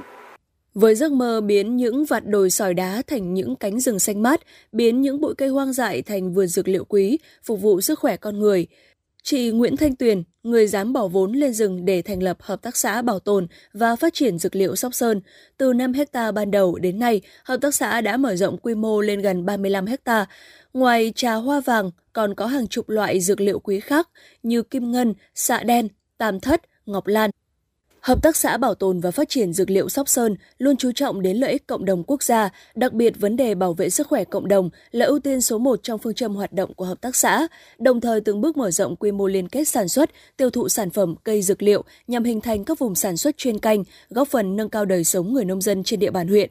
Những việc làm của hợp tác xã không chỉ góp phần vào nỗ lực bảo tồn sinh học, đa dạng nguồn gen, tạo cảnh quan môi trường sinh thái, mà còn đang cùng người dân Sóc Sơn làm giàu trên chính mảnh đất quê hương. Không chỉ có vậy, những năm qua, Hợp tác xã Bảo tồn và Phát triển Dược liệu Sóc Sơn còn luôn quan tâm vận động các doanh nghiệp, các đối tác tích cực tham gia các hoạt động thiện nguyện như khám chữa bệnh cấp thuốc, tư vấn chăm sóc sức khỏe miễn phí cho các đối tượng chính sách, người cao tuổi, người nghèo, phụ nữ có hoàn cảnh khó khăn của địa phương. Bà Nguyễn Thanh Tuyền, Phó Giám đốc điều hành trực tiếp Hợp tác xã Bảo tồn và Phát triển Dược liệu Sóc Sơn cho biết. Cây chủ lực của dược liệu Sóc Sơn đấy là cây trà hoa vàng. Và chúng tôi xây dựng thương hiệu từ cái nghiên cứu bài bản về hóa dược cho đến đưa ra sản phẩm. Thì hiện nay à, trên các vườn dược liệu này có gần 30 công nhân. Thì vườn dược liệu cố gắng mang lại lợi ích tốt nhất cho người lao động địa phương. Hợp tác xã thủ công mỹ nghệ Trái tim hồng được biết đến là ngôi nhà ấm áp tình thương của người khuyết tật, giúp họ được đào tạo nghề, có thêm nghị lực sống để lao động sản xuất. Đến nay đã đào tạo nghề cho hàng trăm người khuyết tật và phát triển 5 ngành hàng chính, đó là in, photocopy, trồng nấm, may công nghiệp, than không khói, sản xuất hạt gỗ và các sản phẩm thủ công mỹ nghệ bằng hạt gỗ. Trong đó có 8 sản phẩm đạt tiêu chuẩn ô cốp. Năm 2020, hiện hợp tác xã đang tạo việc làm cho 38 lao động, với 87% là người khuyết tật, với mức thu nhập bình quân là 3 triệu đồng một người một tháng. Những việc làm ý nghĩa thiết thực của hợp tác xã đã góp phần cùng huyện thực hiện tốt công tác an sinh xã hội. Bà Đinh Thị Quỳnh Nga, Giám đốc Hợp tác xã Thủ công Mỹ nghệ Trái tim Hồng cho biết. Chính bản thân tôi đã đã từng phải trải qua khi đi xin việc, nên tôi đã quyết định tìm hiểu để thành lập một cái cái mô hình và được sự tư vấn của bên ờ, phòng kinh tế thì tôi quyết định ờ, thành lập hợp tác xã để làm sao mà giải quyết công an việc làm cho đối tượng là người khuyết tật trên địa bàn huyện Sóc Sơn cũng như là các vùng lân cận. Với phương châm đổi mới, đột phá, quyết tâm và khát vọng, huyện Sóc Sơn sẽ đồng hành và hỗ trợ cùng cộng đồng doanh nghiệp trong suốt quá trình tiếp tục hoàn thiện thể chế để tạo môi trường cho sự phát triển nhanh và bền vững của doanh nghiệp và doanh nhân.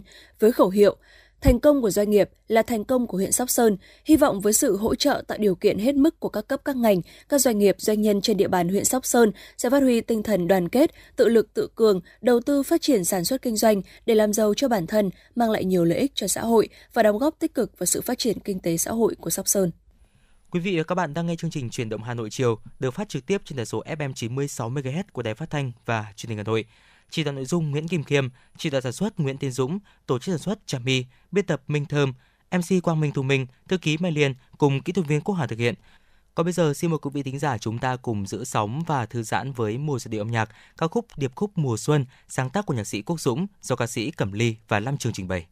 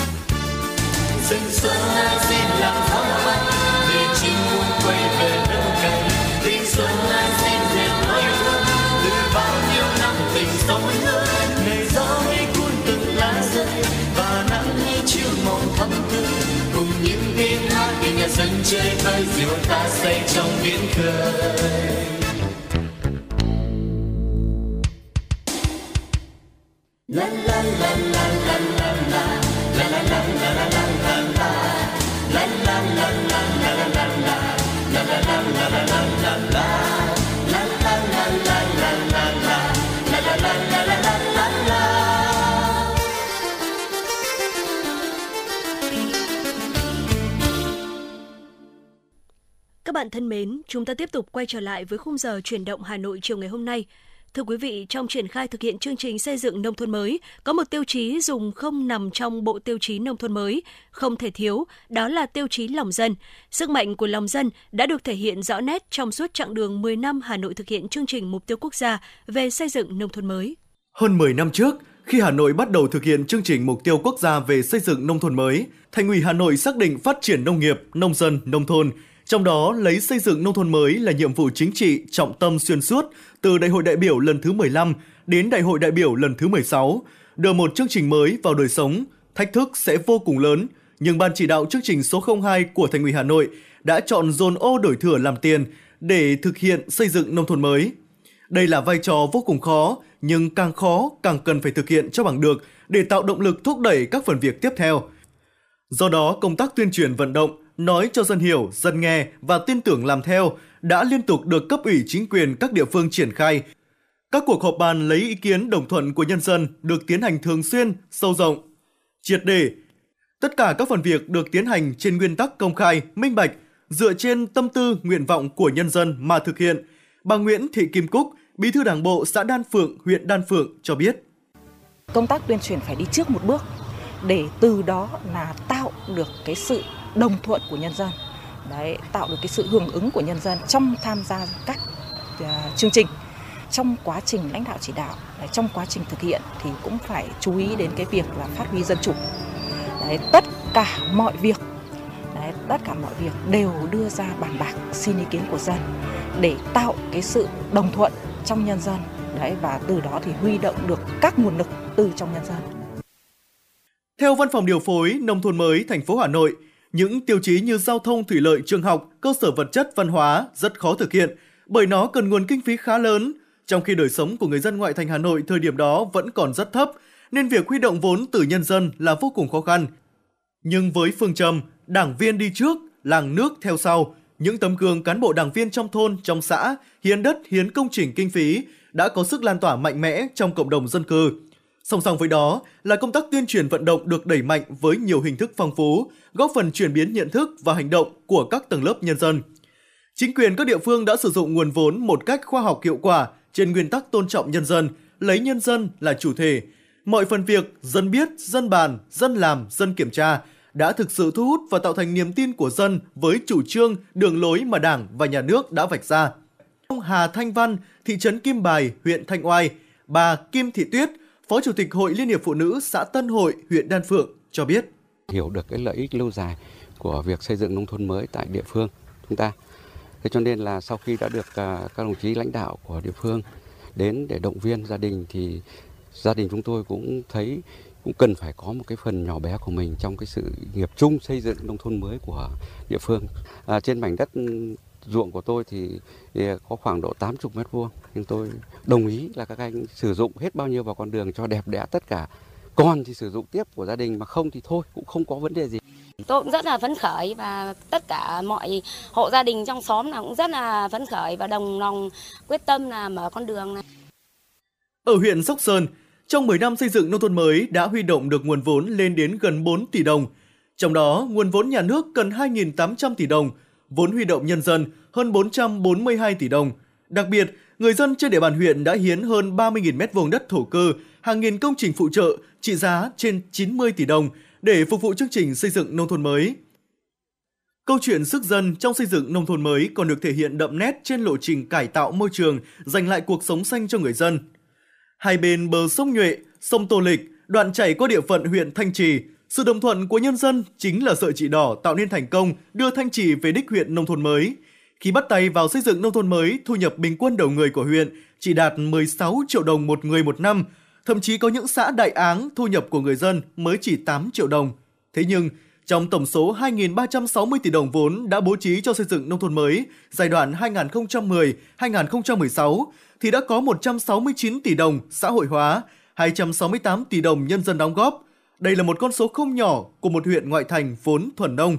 Điều này đã khẳng định được sự đóng góp to lớn, sự đồng tình, trung sức của nhân dân với đảng bộ và chính quyền địa phương trong công cuộc đổi mới đầy gian nan.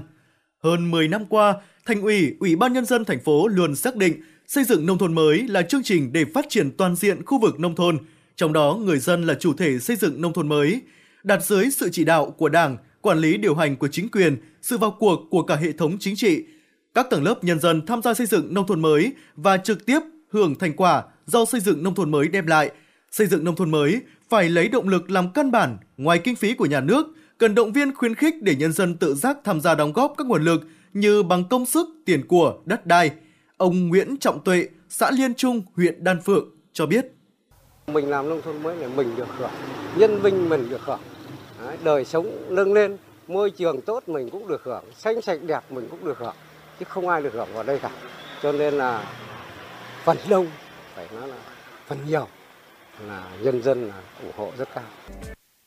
Theo thống kê của Văn phòng Điều phối Nông thôn mới Hà Nội, trong 10 năm thành phố đã vận động hàng nghìn tập thể cá nhân doanh nghiệp cùng hộ gia đình chung sức xây dựng nông thôn mới với tổng kinh phí 14 triệu 740.630 triệu đồng, chiếm khoảng 19,3% tổng kinh phí huy động để thực hiện chương trình.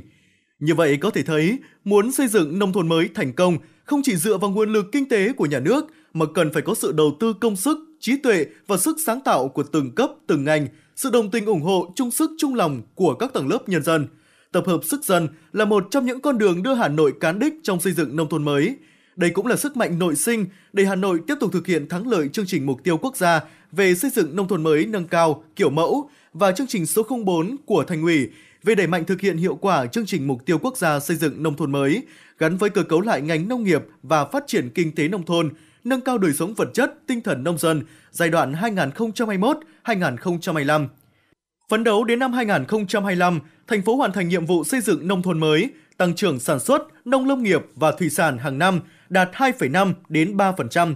Tỷ lệ sản xuất nông nghiệp ứng dụng công nghệ cao đạt trên 70% đánh giá phân hạng được 2.000 sản phẩm ô cốp trở lên. Thu nhập của nông dân khu vực nông thôn thủ đô sẽ đạt 80 triệu đồng một người một năm. Với sự vào cuộc của các cấp ủy đảng, chính quyền, sự nhất trí đồng lòng của nhân dân trong suốt 10 năm qua, hy vọng chương trình số 04 của Thành ủy Hà Nội giai đoạn 2021-2025 sẽ tạo bước chuyển mạnh mẽ cho nông nghiệp nông dân và nông thôn phát triển nhanh, bền vững, để nông thôn Hà Nội thực sự trở thành miền quê đáng sống của biết bao thế hệ người dân thủ đô. Xin được quay trở lại với phần điểm tin. Thưa quý vị, chính quyền Senegal vừa công bố một loạt biện pháp hạn chế mới nhằm đảm bảo an toàn đường bộ tốt hơn sau khi xảy ra vụ va chạm chết người giữa hai xe buýt ở miền trung nước này hồi cuối tuần vừa qua, cướp đi sinh mạng của ít nhất 40 người và khiến 70 người bị thương.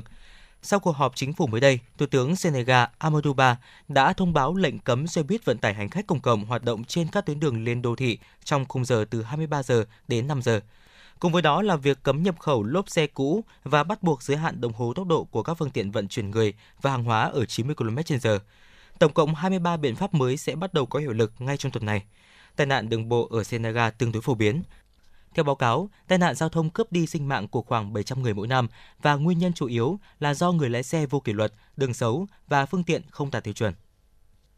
Một nghiên cứu mới của các nhà khoa học Nhật Bản cảnh báo mũi truyền bệnh sốt xuất huyết và các loại virus khác đang ngày càng phát triển, khả năng kháng thuốc diệt mũi ở các khu vực của châu Á và do vậy rất cần những phương pháp mới để kiểm soát loài này. Các cơ quan y tế thường phun thuốc diệt mũi tại các khu vực có mũi và tình trạng kháng thuốc ở loài này từ lâu đã trở thành mối quan ngại. Nhà khoa học Shinji Kasai, giám đốc khoa côn trùng học y học tại Viện các bệnh truyền nhiễm quốc gia Nhật Bản và nhóm của ông đã kiểm tra mũi từ một số quốc gia ở châu Á cũng như Ghana và phát hiện ra một loài đột biến khiến một số loài mũi hầu như miễn dịch đối với các hóa chất diệt mũi phổ biến, nhóm pyrethroid như permethrin. Điều này có nghĩa là mức độ thuốc diệt côn trùng thường tiêu diệt gần 100% số mũi trong một mẫu, nhưng hiệu quả thực tế chỉ đạt khoảng 7%. Ngay cả khi dùng liều thuốc mạnh hơn gấp 10 lần, cũng chỉ tiêu diệt được 30% số mũi siêu kháng thuốc. Việc giải trình tự bộ gen cho phép thế giới theo dõi các biến thể mới của virus SARS-CoV-2 gây bệnh COVID-19 trong suốt thời gian xảy ra đại dịch. Hiện nay, các nhà nghiên cứu Anh có kế hoạch sử dụng phương pháp này để hiểu rõ hơn về một loạt các virus gây bệnh đường hô hấp khác, từ virus bệnh cúm đến virus hợp bào hô hấp. Phát biểu giới báo giới, à, người đứng đầu sáng kiến Micropyme về virus gây bệnh hô hấp Ewan Harrison cho biết, thế giới chưa bao giờ được tiếp cận thông tin theo thời gian thực về những loại virus này. Theo vào đó, các nhà khoa học thu thập thông tin qua giải trình tự hàng triệu bộ gen virus SARS-CoV-2, trong đó bao gồm cả chi tiết về cách virus gây lan cũng như tiến hóa gặp phản ứng miễn dịch của con người. Các nhà nghiên cứu Anh sẽ bắt đầu công việc này vào cuối năm nay. Theo đó, tiến hành tiến trình giải trình tự bộ gen của virus SARS-CoV-2, virus gây cúm và virus hợp bào hô hấp và các virus gây bệnh đường hô hấp phổ biến khác trong một tiến trình kết hợp. Bloomberg News trích dẫn nguồn tin thân cận cho biết Apple Inc. đang có kế hoạch bắt đầu sử dụng màn hình tùy chỉnh của riêng hãng này trong các thiết bị di động từ năm 2024. Hãng quả táo khuyết dự kiến bắt đầu thay màn hình của mẫu đồng hồ Apple Watch cao cấp nhất vào cuối năm tới. Apple cũng có kế hoạch thay màn hình cho thiết bị khác, bao gồm cả iPhone.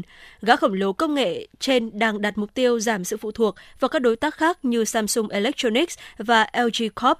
Tuy nhiên, Apple, Samsung Display, LG Display chưa đưa ra bình luận về thông tin trên. Nguồn tin cho biết màn hình mới sẽ nâng cấp tiêu chuẩn OLED hiện tại lên công nghệ có tên Micro OLED. Quý vị và các bạn đang trên chuyến bay mang số hiệu FM96. Hãy thư giãn, chúng tôi sẽ cùng bạn trên mọi cung đường. Hãy giữ sóng và tương tác với chúng tôi theo số điện thoại 024 3773 6688.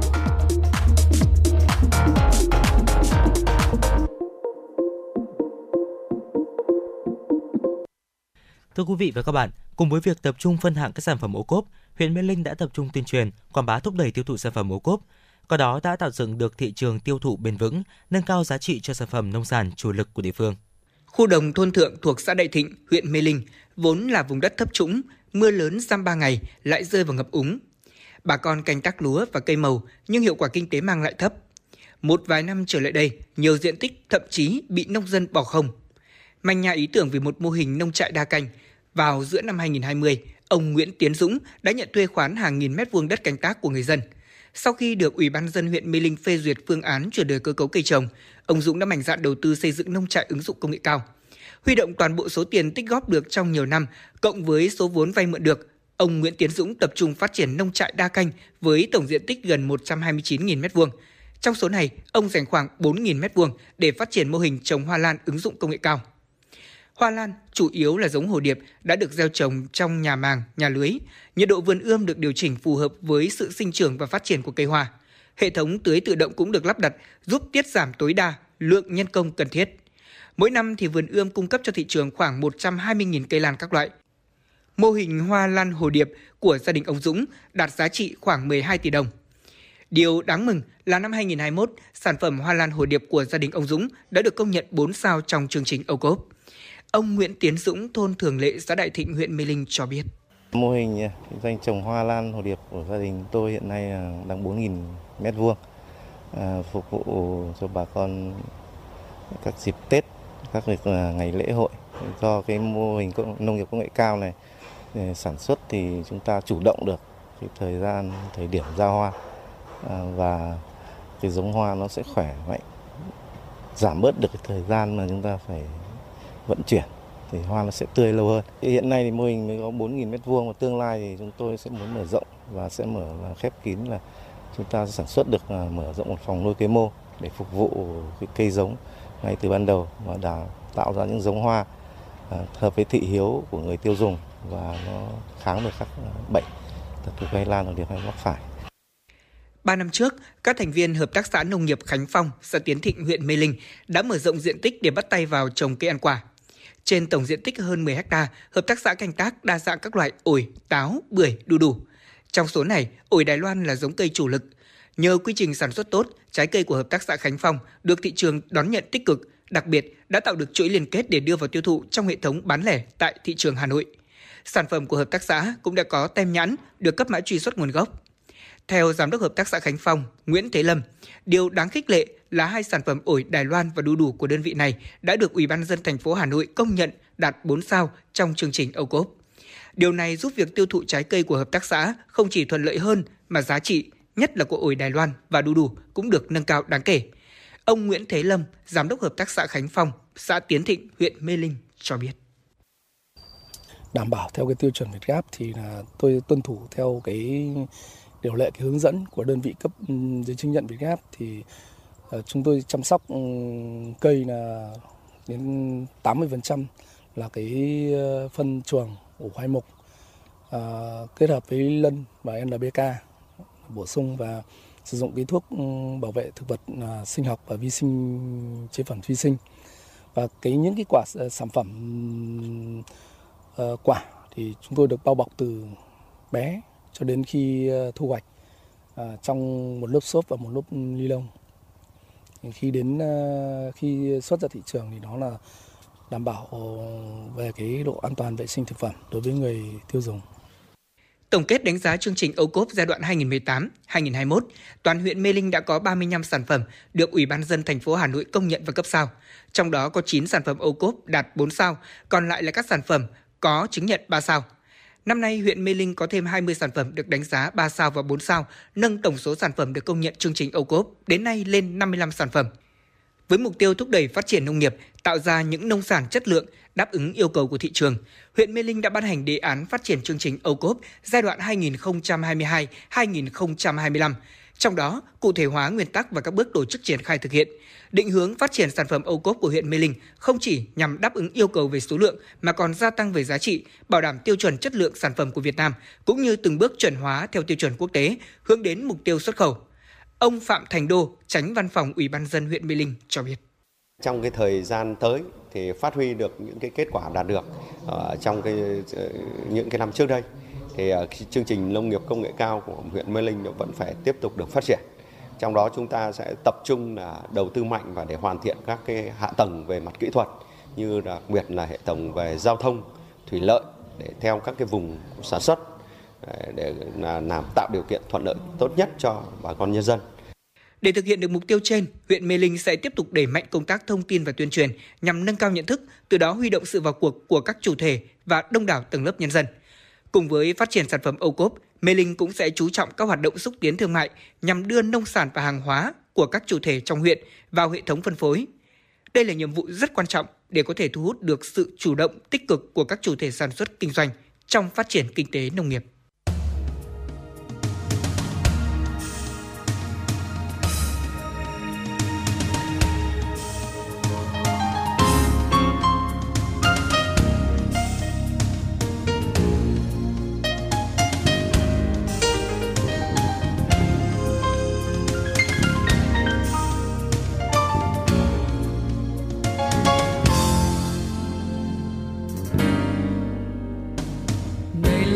Non rất mềm. Này mùa xuân rất hiền, này là hoa rất thơm.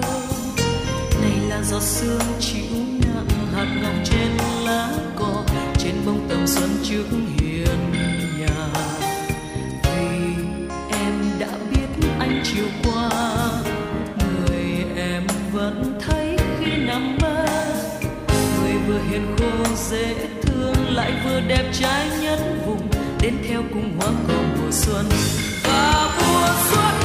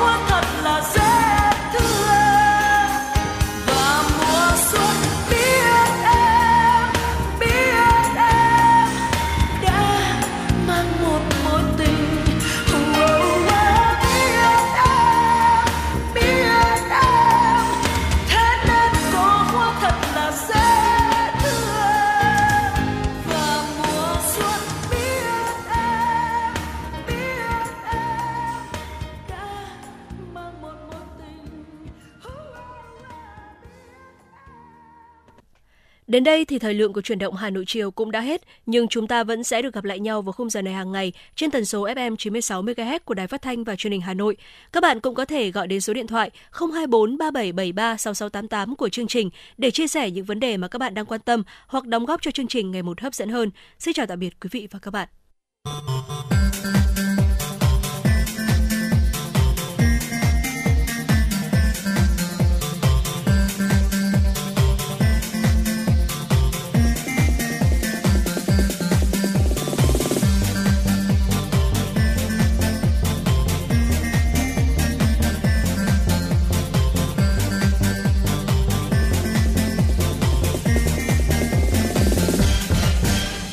Xuân ơi mùa xuân ơi mùa xuân đã đến mùa xuân đã đến khắp mọi nơi mùa xuân ơi mùa xuân ơi mùa xuân đã đến mùa xuân đến ngất ngây hồn tôi người yêu ơi người yêu ơi mùa xuân đã đến mùa xuân đến anh mong chờ em người yêu ơi người yêu ơi mùa xuân đã đến mùa xuân có chiếc hôn đầu tiên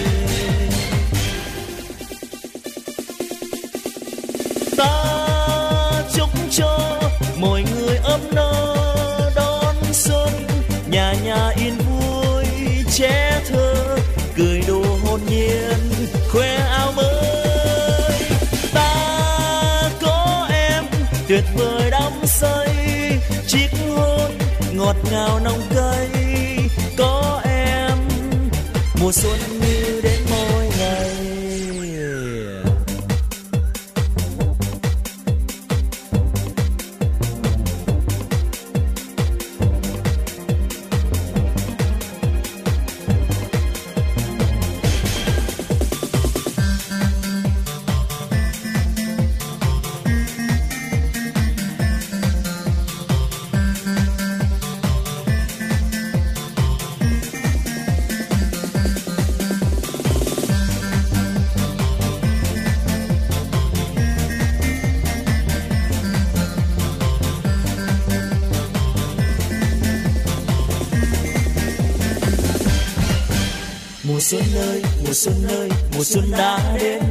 xuân đã đến khắp mọi nơi.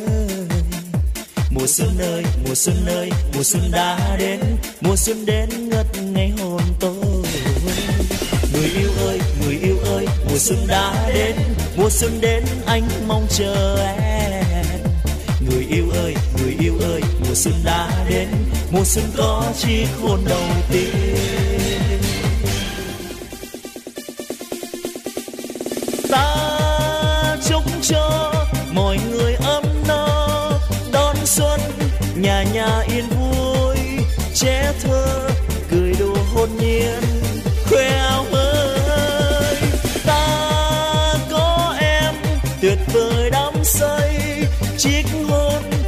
Ngào nồng cây có em, mùa xuân như đến mỗi ngày. Ta chúc cho mọi người ấm no, đón xuân, nhà nhà yên vui trẻ thơ, cười đùa hồn nhiên.